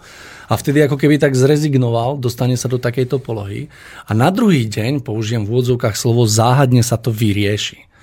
Ja som takýchto situácií zažil viackrát a vlastne už keď ich možno tak som prežíval druhý, tretí, štvrtý, piatý krát, tak človek e, ako keby upustí od toho slovo záhadne alebo náhodou a začne to vnímať niečo, niečo troška viac, takže Takže ja verím tomu, že naozaj tá pomoc je u človeka najbližšia, keď je núdza najvyššia. Myslím, že každý z nás je obklopený pomocami. Sú to síce pomoci neviditeľného druhu, eh, na ktoré asi neveria ľudia, ktorí sú striktne upútaní iba na to, čo vidia ich oči a počujú ich uši. Ale každý jeden z nás je tu v hmote obklopený mnohými neviditeľnými duchovnými pomoc- pomocami. A nám stačí zjasniť svoje vnútro aby sme tieto pomoci dokázali vnímať. A my bez toho, aby sme sa museli namáhať a prácne študovať všetky tie rôzne náboženstva, dokážeme skrze toto vnútorné napojenie spoznať to, čo je pre nás potrebné. Niekedy žijeme v seba klame, že múdrosť spočíva v tom vedieť všetko. Mnoho ľudí si to myslí. Ale múdrosť spočíva predovšetkým v tom vedieť to, čo potrebujeme vedieť pre náš život. Pre náš život v hmote, aj pre náš život vo vzťahoch, aj pre náš vnútorný duchovný život. Ale na to, aby sme vedeli v živote rozlíšiť medzi tým, čo nepotrebujeme a tým, čo skutočne potrebujeme, na to je nevyhnutné vedieť sa v živote stíšiť.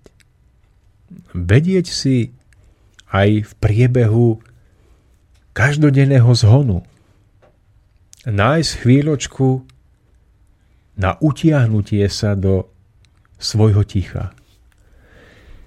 Kedy vnútorne si nanovo uvedomíme celý ten jednoduchý a predsa veľký rozmer nášho života. To odkiaľ prichádzame, kam smerujeme, na čo tu vlastne žijeme. A nám sa môže v tejto kratučkej chvíľke ticha nádherne ujasniť poznanie toho, čo skutočne potrebujeme a čo nie. A v tomto poznaní, v tomto správnom duchovnom naladení nemusíme čítať stovky kníh na to, aby sme zmúdreli.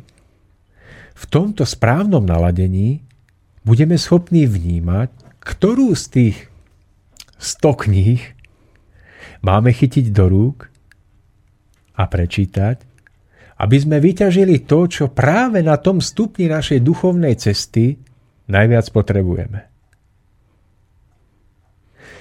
Aby sme sa dokázali do určitej miery oslobodiť aj od toho názoru, že musíme vedieť o všetkom, čo sa deje v spoločnosti, aby sme boli užitoční.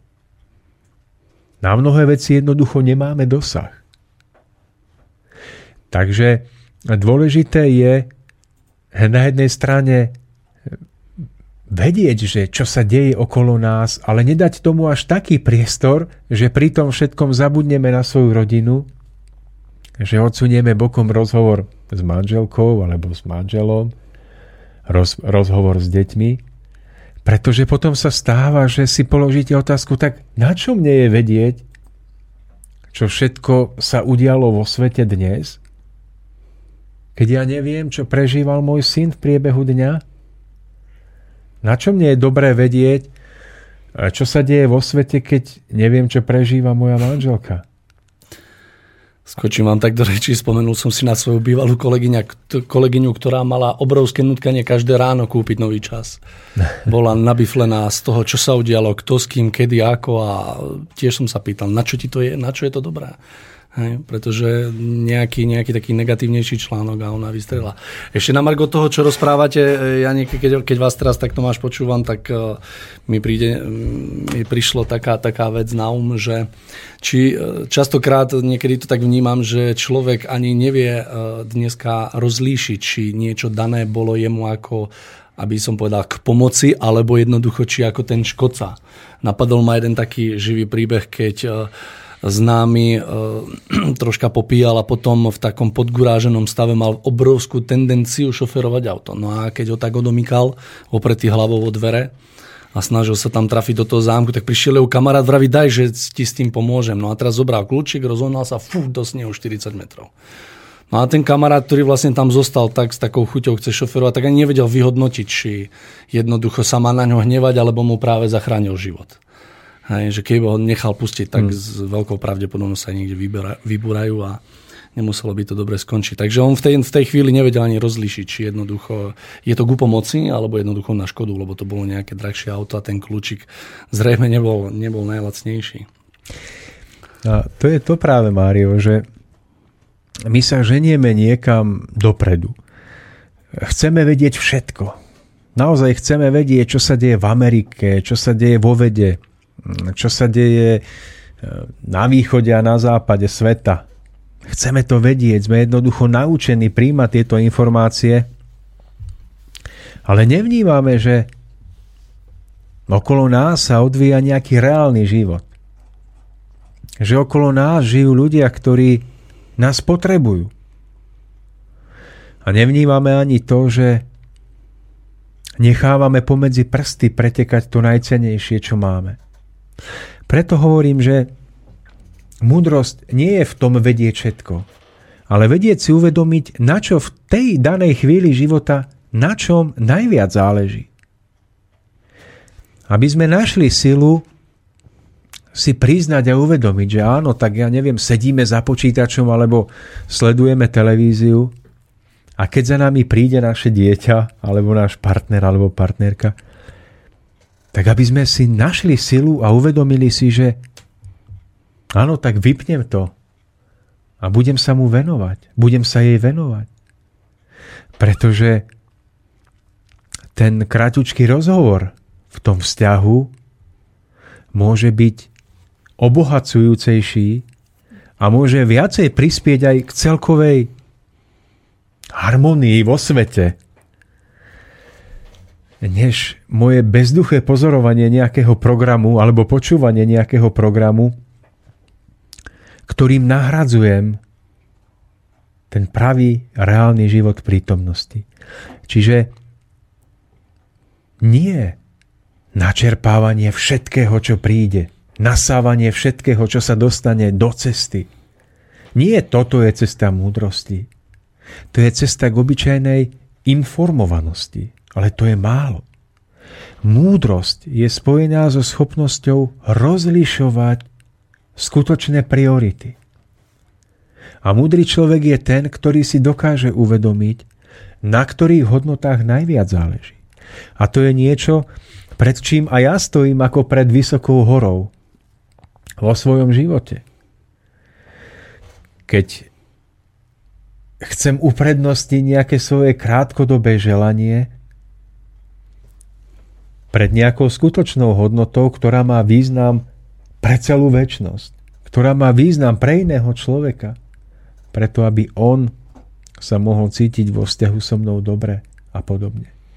Čiže buďme v tomto smere veľmi opatrní, aby nás tá preinformovanosť neviedla k ešte väčšiemu a väčšiemu rozštiepeniu našej pozornosti a aby sa nestalo, že budeme tak preinformovaní, tak bohatí na informácie, že už ničomu podstatnému nedokážeme priložiť ten význam, ktorý mu patrí. No ja myslím, že v tejto fáze sa už nachádzame vo všeobecnosti, že naozaj ľudia v dnešnej dobe nie sú schopní rozlišovať vlastne ako keby také základné dobre od zlého a neviem, nemám z toho vôbec dobrý pocit, takže z toho, čo vlastne mám možnosť vidieť, tak je to, je to také zúfale mi to mm. príde, že naozaj tí ľudia ako keby strácali celú tú schopnosť. Áno. Boris sa nám tu prihovára. Robím také gesta. Je tu, je tu stále. Robím také gesta, lebo prišli maily na adresu studiozavináčslobodnyvysielac.sk tak vám prečítam prvý od Mareka. Eh, pekný večer. Veľmi sa mi páči vaša dnešná relácia o múdrosti. V dnešnom svete z rôznych médií počuť mnoho múdrych ľudí, ktorí dávajú do sveta mnoho múdrostí typu hovorili proroci, že dnes bude tma v noci. A, tak som rád, že vaša relácia hovorí o inej hlbšej skutočnej múdrosti. Ďakujem za tieto relácie. Len tak ďalej. Chcel napísať poslucháč. Ďakujem. A ďakujem. pridám ešte jeden mail od Maroša. Veľa nástrach má človek v ceste, po ktorej kráča smerom k svojmu vzostupu alebo uvedomeniu. Veľká väčšina týchto nástrach sa však skrýva nie vo vonkajšom prostredí, ktoré človek spoznáva a učí sa z neho, ale v jeho vnútri. Preto spoznanie vnútorného hlasu, ktorý šepká na tejto ceste, je skutočným poslaním tejto cesty, nie cesta samotná. Chcem sa preto poďakovať za slova, ktoré teraz odznievajú aj s poznaním, že tí, ktorí počúvajú, aj rozumejú. Tak napísal Maroš. Čiže neboli to otázky, boli to skôr také názory. Ano, také konštatovanie, ďakujeme. Mm, ďakujeme za tieto podnety. Veľmi nás posúvajú vpred na našej ceste a dávajú nám odvahu. A Kráťučko ešte sa môžeme vrátiť eh, k tomu, k tomu tichu, No nehovoríme o tom úplne náhodne. Um, skúsme si uvedomiť, že aké hodnotné, aké city robia náš život skutočne hodnotným. Mňa osobne najviac obohacujú a naplňajú tie hĺbšie city spojené s prežívaním lásky a obetavosti a súcitu. Že napríklad, keď v práci mám chvíľku čas, tak pozriem si v počítači, ako napríklad žijú ľudia, ktorí v Afrike nemajú čo jesť, ako vypadajú. Že niekedy otvoríte takýto obrázok a pohľad na týchto ľudí úplne zásadne zmení vaše vnútorné naladenie. Že náhle si uvedomíte jednak to, koľko toho máte a vôbec si to neuvedomujete. Vôbec za to neprežívate vďaku. Beriete to ako niečo, čo je samozrejme, čo je normálne. Ale náhle vidíte, že niekto nemá ani jednu stotinu z toho. A pri tomto všetkom si zároveň môžete želať a prijať, aby takýchto trpiacich bolo na svete čím menej. Aby ste vy ako človek mohli preto urobiť to, čo je vo vašich silách, tam, kde žijete. No, niekedy si práve naopak zase pozriem e, rozžiarené tváre afrických detí, kde v tom úsmeve a v tom slnku z ich očí je úplne, úplne všetko. Týmto všetkým chcem povedať iba to, že my žijeme veľmi plitký život, ktorý je chudobný na prežívanie hlbších citov. Pozorujeme utečencov, ako utekajú. A Vôbec sa nevciťujeme do toho, čo prežívajú a ako sa cítia. Ja teraz nechcem hovoriť o tom, že ich máme bezmyšlienkovite príjmať. Nechcem sa venovať tejto otázke z hľadiska takého spoločenského usporiadania.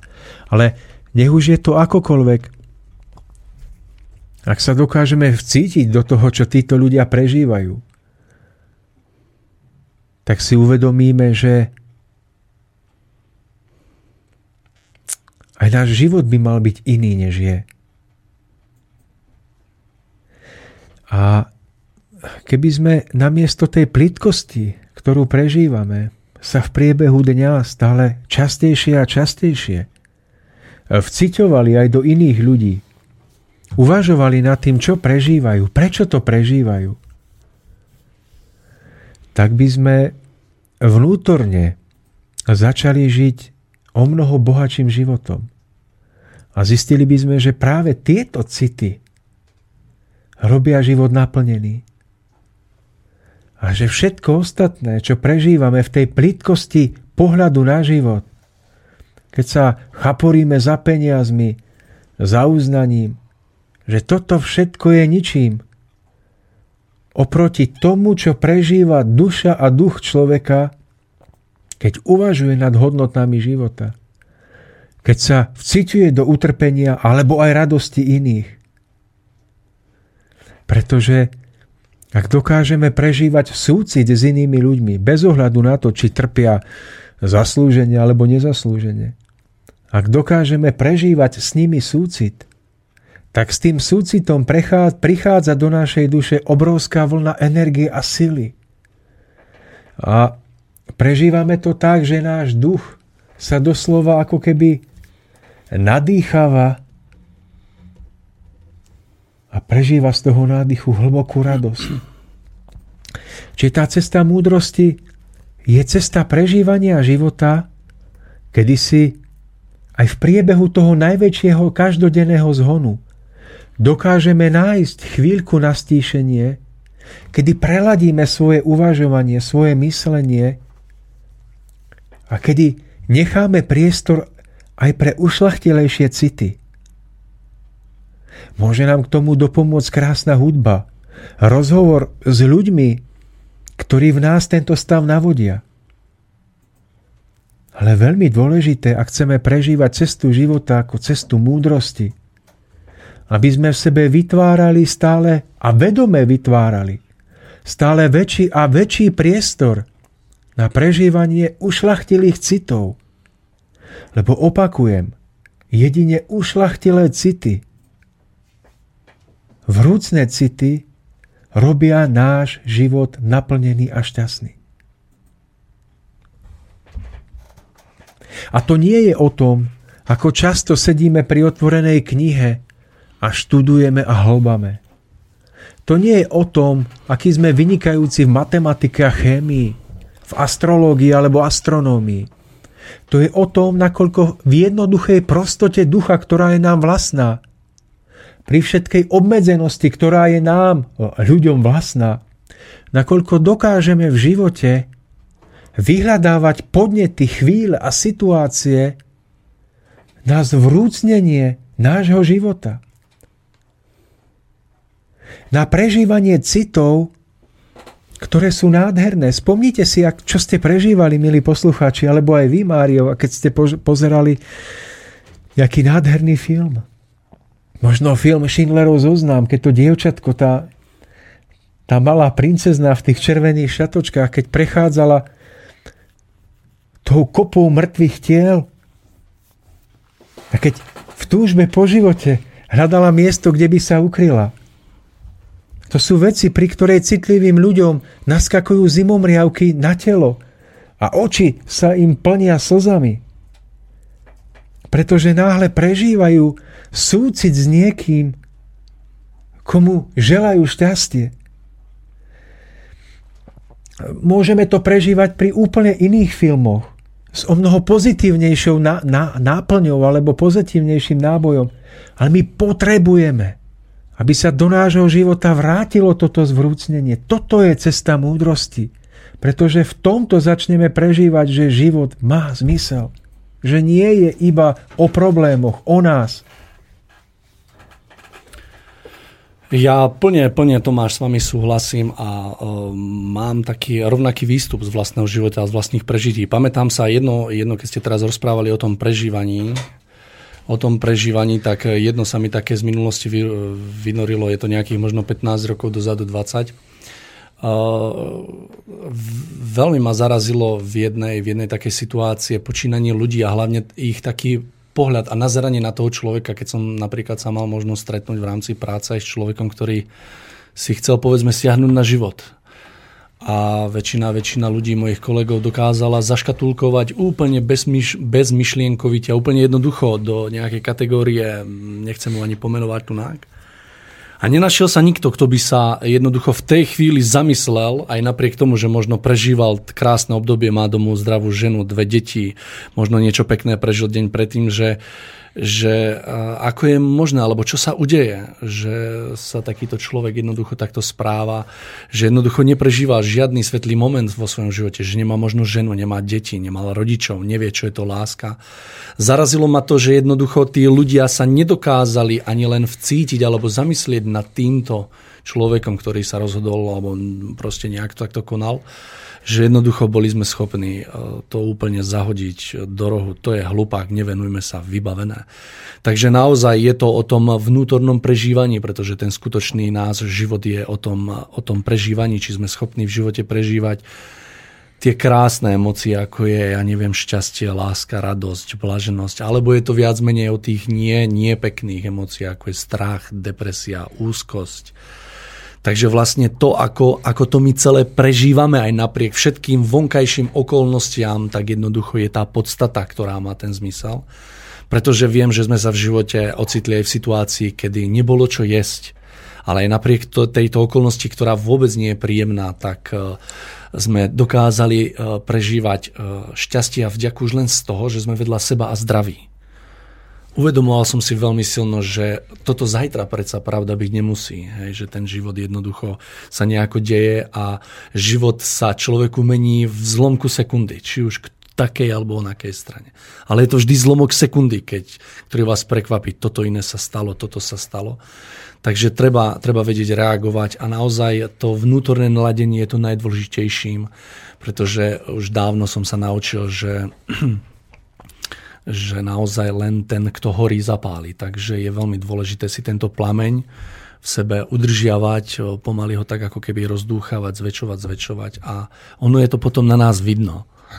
Hej, že, že je to presne ako o tom, keď mňa na poznaní, o ktorom sa rozprávame, alebo v minulosti v reláciách ste sa rozprávali, zaujala najhlavnejšia myšlienka, že jednoducho z celého poznania vyplývalo to, že sa sústredila pozornosť na zmenu toho jednotlivca že sa neukazuje prstom či na toho alebo na hen toho, ale jednoducho, ak sa má zmeniť spoločnosť, musím sa zmeniť ja. Pokiaľ my toto nepochopíme, tak sa nemáme na čo pekné tešiť v živote.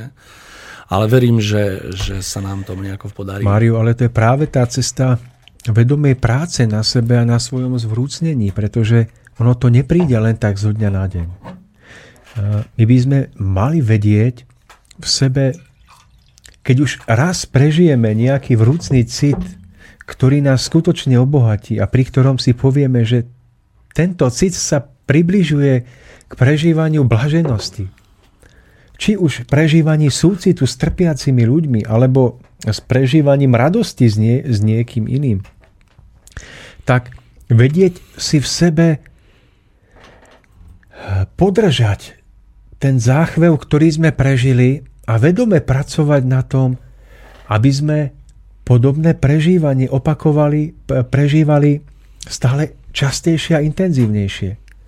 A práve to je tá práca, ktorá je ovocím ticha, ktorá vychádza z toho, že začíname viacej dbať o to, čo hýbe našim vnútrom, než o to, čo sa deje na vonok. Áno, treba vnímať to, čo sa deje na vonok jedným okom. Ale Nepostaví to ako základ. Áno, ten podstatný uhol pohľadu má byť zameraný na vnútorný rozvoj. A to je namáhavá práca, namáhavá, ale radostná práca, kedy si človek aj v najväčšom zhone každodenného života. Môže to byť šofér autobusu, môže to byť plavčík, môže to byť robotník na stavbe. Kedy si počas tejto práce začne uvedomovať dôležitosť prežívania ušlachtilejších citov. A kedy začne hľadať cestu k tomu, aby ich mohol prežívať stále častejšie, intenzívnejšie. Lebo zistí, že cez prežívanie týchto citov prichádza do jeho života sila, ktorá mu dá možnosť prekonať jeho vlastné životné ťažkosti, ale predovšetkým, ktorá mu umožní stať sa oporou aj pre niekoho iného, ak to bude potrebné. A stále to vnímam, že táto uponáhlaná doba v nás chce akoby cieľavedome ubiť tieto ušlachtelejšie city, ktoré podceňujeme, ktorým sa vysmievame, ktoré považujeme za len také nejaké zbytočné e, babské reči, nás chce ubiť tieto najušlachtilejšie pohnútky duše, aby sme pod vplyvom tohoto úplne zabudli na to, aký vie byť naplnený a krásny život. Ale keď raz budeme odchádzať z tejto zeme, tak ako budeme odchádzať každý jeden z nás, tak sa nazdávam, že to jediné, na čom nám bude v tom čase záležať, bude to, koľko takýchto skutočne ušlachtilých citov sme prežili vo svojom živote a nakoľko tieto prežitia mali silu skvalitniť náš postoj k sebe samým, ale predovšetkým k našim blízkym, našim blížnym. Nakoľko sme dokázali naplniť náš život vlastne tou opravdivosťou.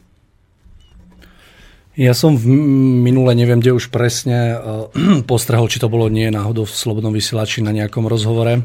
Uh, jeden taký paradox dnešnej doby, že na jednej strane uh, sme ukázaná ako spoločnosť, ktorá je veľmi vzdelaná. Myslím, že sme na to aj pyšní. To je taký správny výraz na to. Nie hrdý, ale pyšný.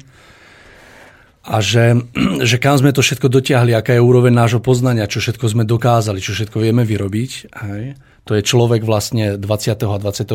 storočia.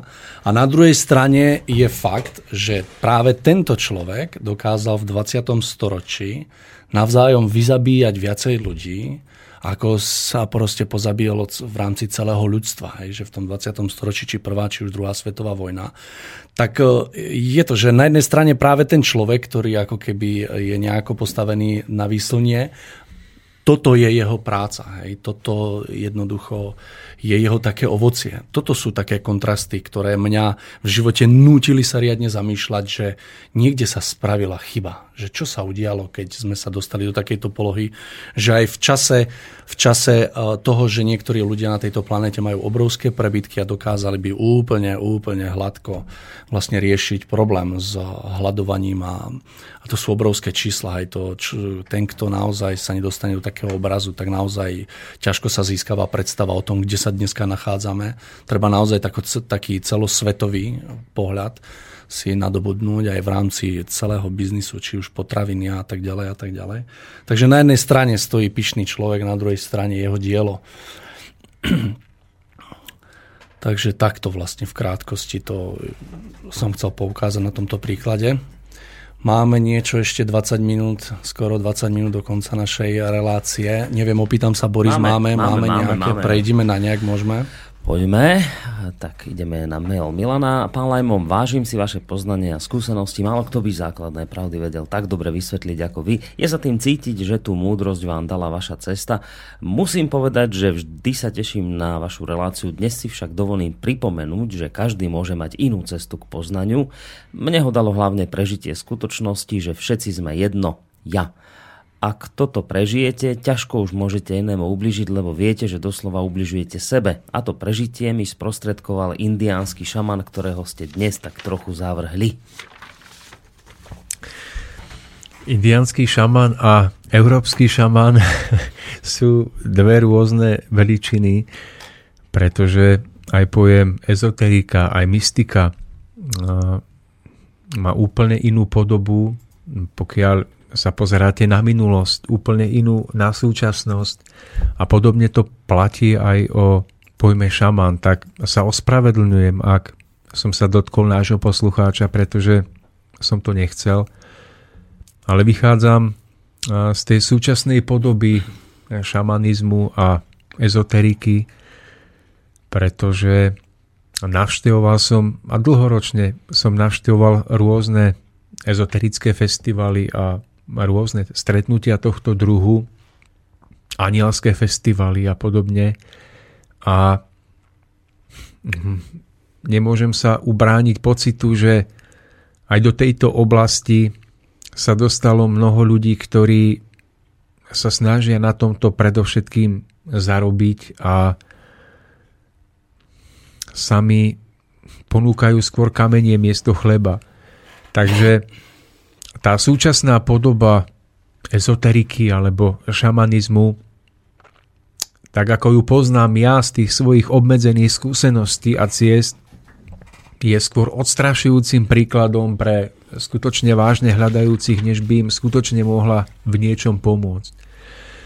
Mm, ja som sa stretol s tým, že tí dnešní šamani a títo ľudia, ktorí sa snažia mm, tak rečeno pomáhať hľadajúcim,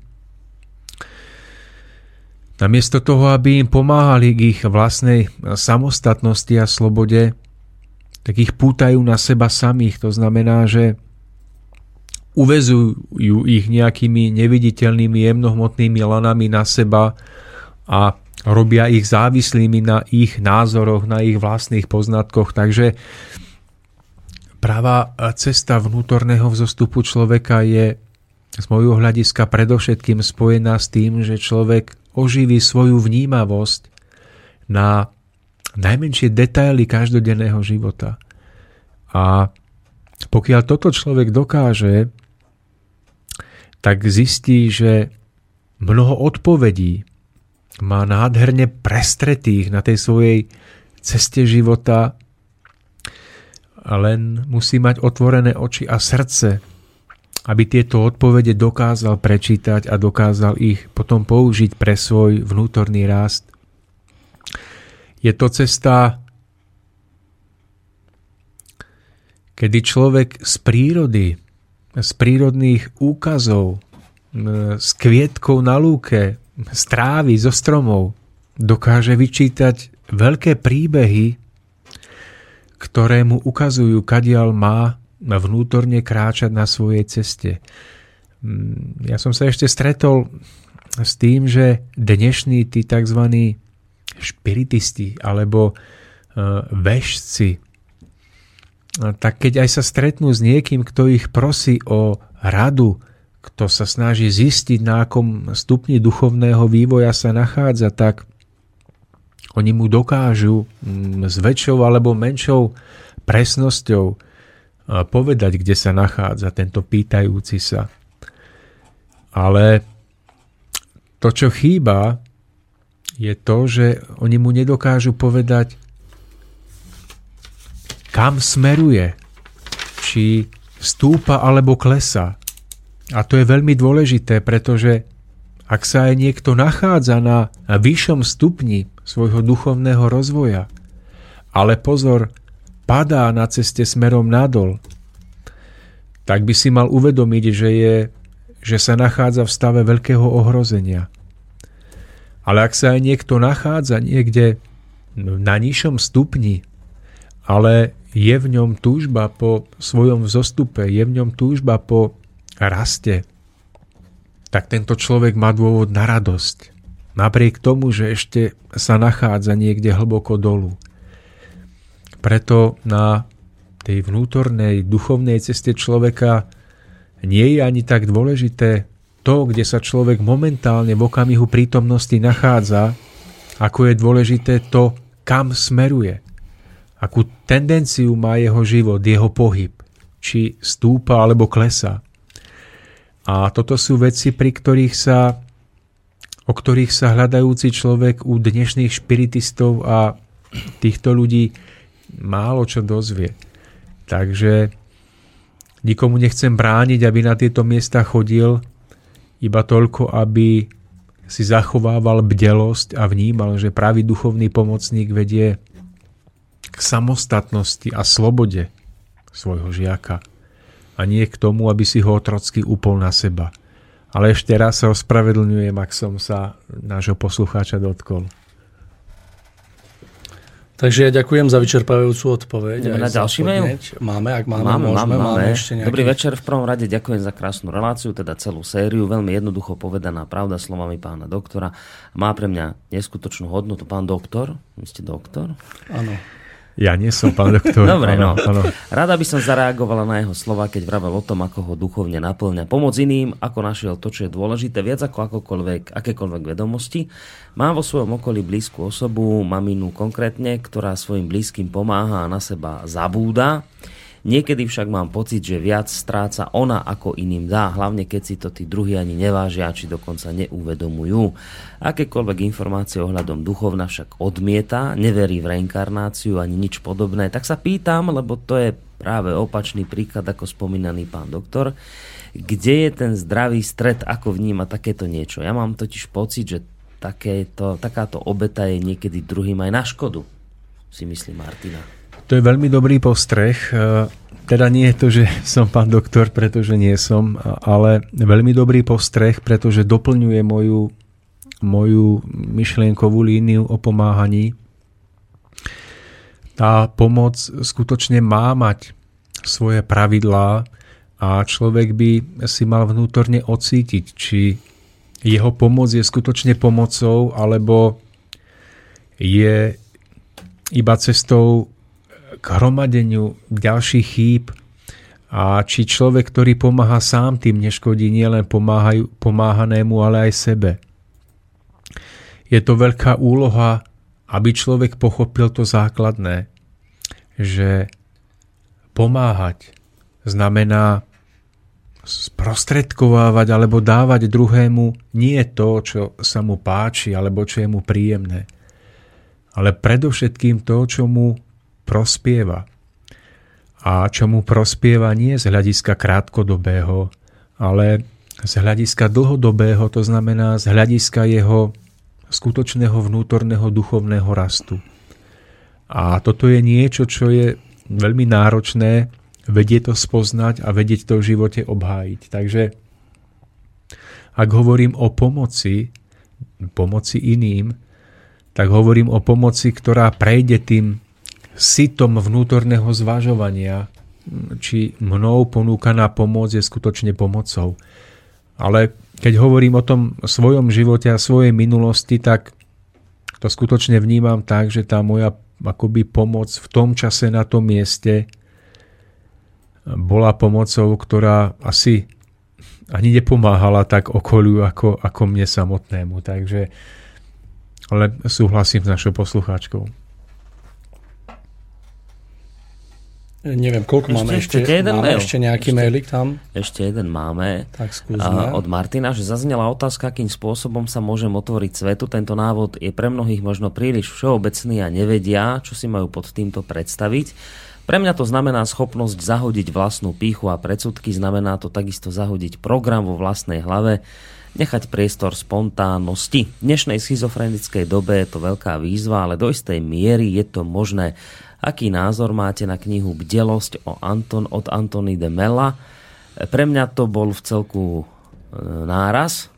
V tejto malej knižočke sú obsiahnuté jednoduché múdra, ktoré som si jednotlivo podvedome uvedomoval, ale nedokázal som to obsiahnuť ako celok. Čítali ste? Nie, ja nie, ja som sa s týmto titulom vôbec nestretol, počujem prvý raz, ale už som si poznačil, že sa na to pozriem bližšie. nie, nečítal som ani ja túto knižku. Uh, celkovo od určitého obdobia ja, ja čítam dosť málo kníh, pretože ten život každodennosti, život vo vzťahu s inými ľuďmi je tak pestrý, tak bohatý a prináša tak originálne duchovné lekcie a poučenia, že naozaj človek v tomto smere vníma, že je priamo v centre toho diania, kde, kde prebieha tá škola života. Takže nečítal som, ale ak je to knižka, ktorá je hodnotná, tak si myslím, že určite bola napísaná pre niekoho, kto na tej svojej ceste ju bude potrebovať. Ale ešte raz si uvedomme, že tá hodnota prítomnosti, hodnota, hodnota života spočíva v tom, že nám sú do nášho najbližšieho okolia poslaní práve tí ľudia, ktorí svojou povahou, svojou mentalitou, tým, akí sú, nás majú naučiť práve tomu, čo najviac potrebujeme, aby sme sa pohli z miesta. Čiže e, našim učiteľom nemusí byť len nejaký majster, ktorý nám bude odkrývať zákulisné deje zo záhrobia. Našim najväčším učiteľom môže byť ten, koho stretávame v túto chvíľu na ceste, koho stretávame ako svojho syna, ako svojho otca, ako svoju manželku, svojho manžela. My keď sa naučíme čítať v týchto vzťahoch v kontexte minulosti, v kontexte budúcnosti a budeme hľadať v týchto vzťahoch poučenie pre náš rast, tak to je najpriamejšia cesta k tomu, aby sme obstáli aj v tých najťažších skúškach a v tých najťažších lekciách života. Takže urobme si z prírody jednu veľkú otvorenú knihu a naučme sa v nej čítať, veď koľkokrát sme si vraveli aj na našich prednáškach, hádam aj tu, aké veľké posolstvo múdrosti nám prináša obyčajné malé pšeničné zrnko ktoré je spočiatku zakopané do hlbokej čiernej zeme, kde nevidí slnko, necíti dážď, vietor, nič. Je v bahne, je v tme, kde pôsobením vonkajších plivov postupne naberá energiu. Začína rásť, prediera sa na svetlo sveta. Stáva sa z neho malinký výhonok. Potom sa z neho stáva pevný klas, ktorý prináša mnohonásobnú úrodu z tohoto klasu potom odoberieme jednotlivé zrnka, zomelieme ich na bielu múku. Keď sa pozrieme na to maličké zapahnené zrnko, ktoré bolo zakopané v blate a potom pozrieme na tú jemňučko vymletú bielu múku, tak sa nám zdá, že sa pozeráme na zázrak života. A predsa je to iba cesta vývoja. A keď sa z tejto múky potom urobí koláč alebo chlieb, ktorý nádherne voní a chutí nám, tak sa z neho stáva pokrm života. A podobne aj my prechádzame podobnou cestou. Najprv sme niekde zakopaní hlboko po čiernu zem. Zdá sa nám, že sme tam sami, že nevidíme svetlo. Zdá sa nám, že ideme uhynúť. Ale práve pod vplyvom tých vonkajších vplyvov, tých búrok života, dažďov, vetrov, to naše maličké zrnko zosilnieva, až sa prediera z hĺbky zeme na svetlo sveta a my náhle vidíme svetlo získavame nádej. A rastieme a rastieme, až sa stávame tým pevným klasom, z ktorého je potom pripravený ten chlieb pre chlieb života ako pokrm pre ďalších. Takže môžeme hovoriť o lalii, ktorá z malej cibulky rastie do nádherného kvetu, ktorá na jeseň zvedenie a stratí sa spred našich očí.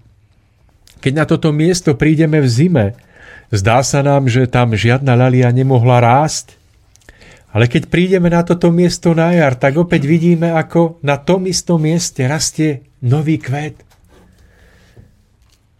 No je to ten istý kvet, alebo je to nový kvet? Je to svojím spôsobom ten istý kvet, pretože vyrastá z tej istej cibulky. A to je opäť nádherný príklad, ako my ľudia žijeme. Náš duch je hlboko vsadený do pôdy tejto hmoty. Rastieme, vykvitneme do nádherného kvetu, sme dospelí plní síl, potom prichádza jeseň života a odvedáme a strácame sa z povrchu zeme. Aby sme sa opäť po určitom čase, ako táto lalia z malinkej cibulky, opäť objavili v plnej kráse a pokračovali v našom vývoji, v zušľachťovaní nášho vnútra a v spoznávaní veľkosti stvorenia. Takže môžeme sa pozrieť na stromy, na rieku, na mravce a môžeme odvíjať nekonečné množstvo takýchto príbehov. Len je potrebné vstupovať do prírody, vstupovať do života s otvorenými očami a predovšetkým s otvoreným vnútrom. Uvažovať nad tým, čo vidíme. Spájať to do súvislosti nášho života – a celá príroda sa k nám začne prihovárať nádhernou piesňou. Takže my už nebudeme potrebovať pozorovať tie nekonečné príbehy v telenovelách. Nebudeme potrebovať žiť cudzie príbehy cudzích ľudí, ktoré niekto umelo vymyslel.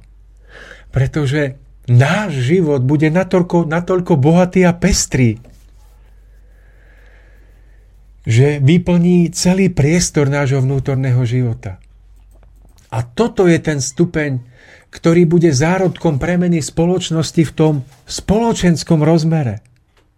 Ale kým my na tomto stupni neurobíme tú potrebnú premenu, kým neurobíme vnímavejšími naše vnútra, naše vnútra na naše vlastné duchovné potreby, kým ich neurobíme vnímavejšími na naše vlastné vzťahy, na ohľad voči druhým a voči prírode. Akákoľvek vonkajšia zmena nebude mať dlhodobú oporu, nebude môcť pretrvať. Takže, vážení poslucháči, aj vy, Mário, aj ja, aj všetci, my sme pred veľkou úlohou. My potrebujeme zmeniť povedomie spoločnosti nie tým, že budeme búrať to, čo je staré a zlé, ale tým, že budeme prinášať to nové. Nové vízie, nové nádeje, nové rozmery. V tomto sa bude musieť prebudiť mnoho učiteľov, mnoho hlásateľov, mnoho osvietených ľudí, ktorí v jednotlivých náboženstvách, v jednotlivých národoch, v jednotlivých druhoch podania sa stanú solou zeme. Veľmi pekné slova na záver. Vidím, že naša relácia sa pomaličky, ale isto blíži ku koncu. Čo na záver? Ja by som sa rád poďakoval prvom rade svojmu hostovi, e, že prijal moje pozvanie, ak to môžem tak povedať, do tejto relácie, že naozaj prišiel sem. E, rád by som sa poďakoval aj Borisovi e, od mixážneho pultu za, za jeho pomoc a za obrovskú podporu za málo, už na budúce budeš tu sedieť sám. Presne o tomto druhu pomoci rozprávam. Rád by som sa samozrejme v neposlednom rade poďakoval všetkým poslucháčom, ktorí to tu, ktorí to tu so mnou a s nami vydržali. Môžem sa priznať, že už 10 minút som sa takto, 10 minút som troška uvoľnený, škoda, že tá relácia končí. No a vzhľadom k tomu, že som úplne nový amatér v tejto pozícii, tak som eh, zabudol na jednu, jednu veľmi dôležitú vec, ktorú spomeniem teraz. A je to vlastne, že na začiatku som chcel okrem toho, že som pozdravil vás, pozdraviť aj našich priateľov do Českej zeme.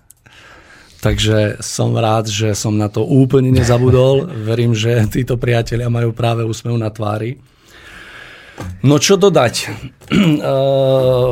Na záver už len tak v krátkosti, že je toto moja prvá skúsenosť. Je veľmi príjemná, aj keď som si vedomý toho, že to nebolo také, ako sme si predstavovali, ale ako Tomáš povedal, je veľmi rád, že sme vôbec do toho spolu išli Takže ja verím, že sa mi podarí jednoducho byť čo večer to lepší a dokáže možno po nejakom 5. 6. stretnutí byť úplne plynulý, ako je Boris. Pretože on má tak veľký Už prejav. Som sa tak bál, že pekne, začne a zase pekne, začne. pekne to dokáže Ne, tak no, tak ja si čítať. myslím, že dnes to išlo výborne nášmu novému moderátorovi. Ja som sa teda nechcel do toho zapájať, ale už poviem, keď už s tým začal.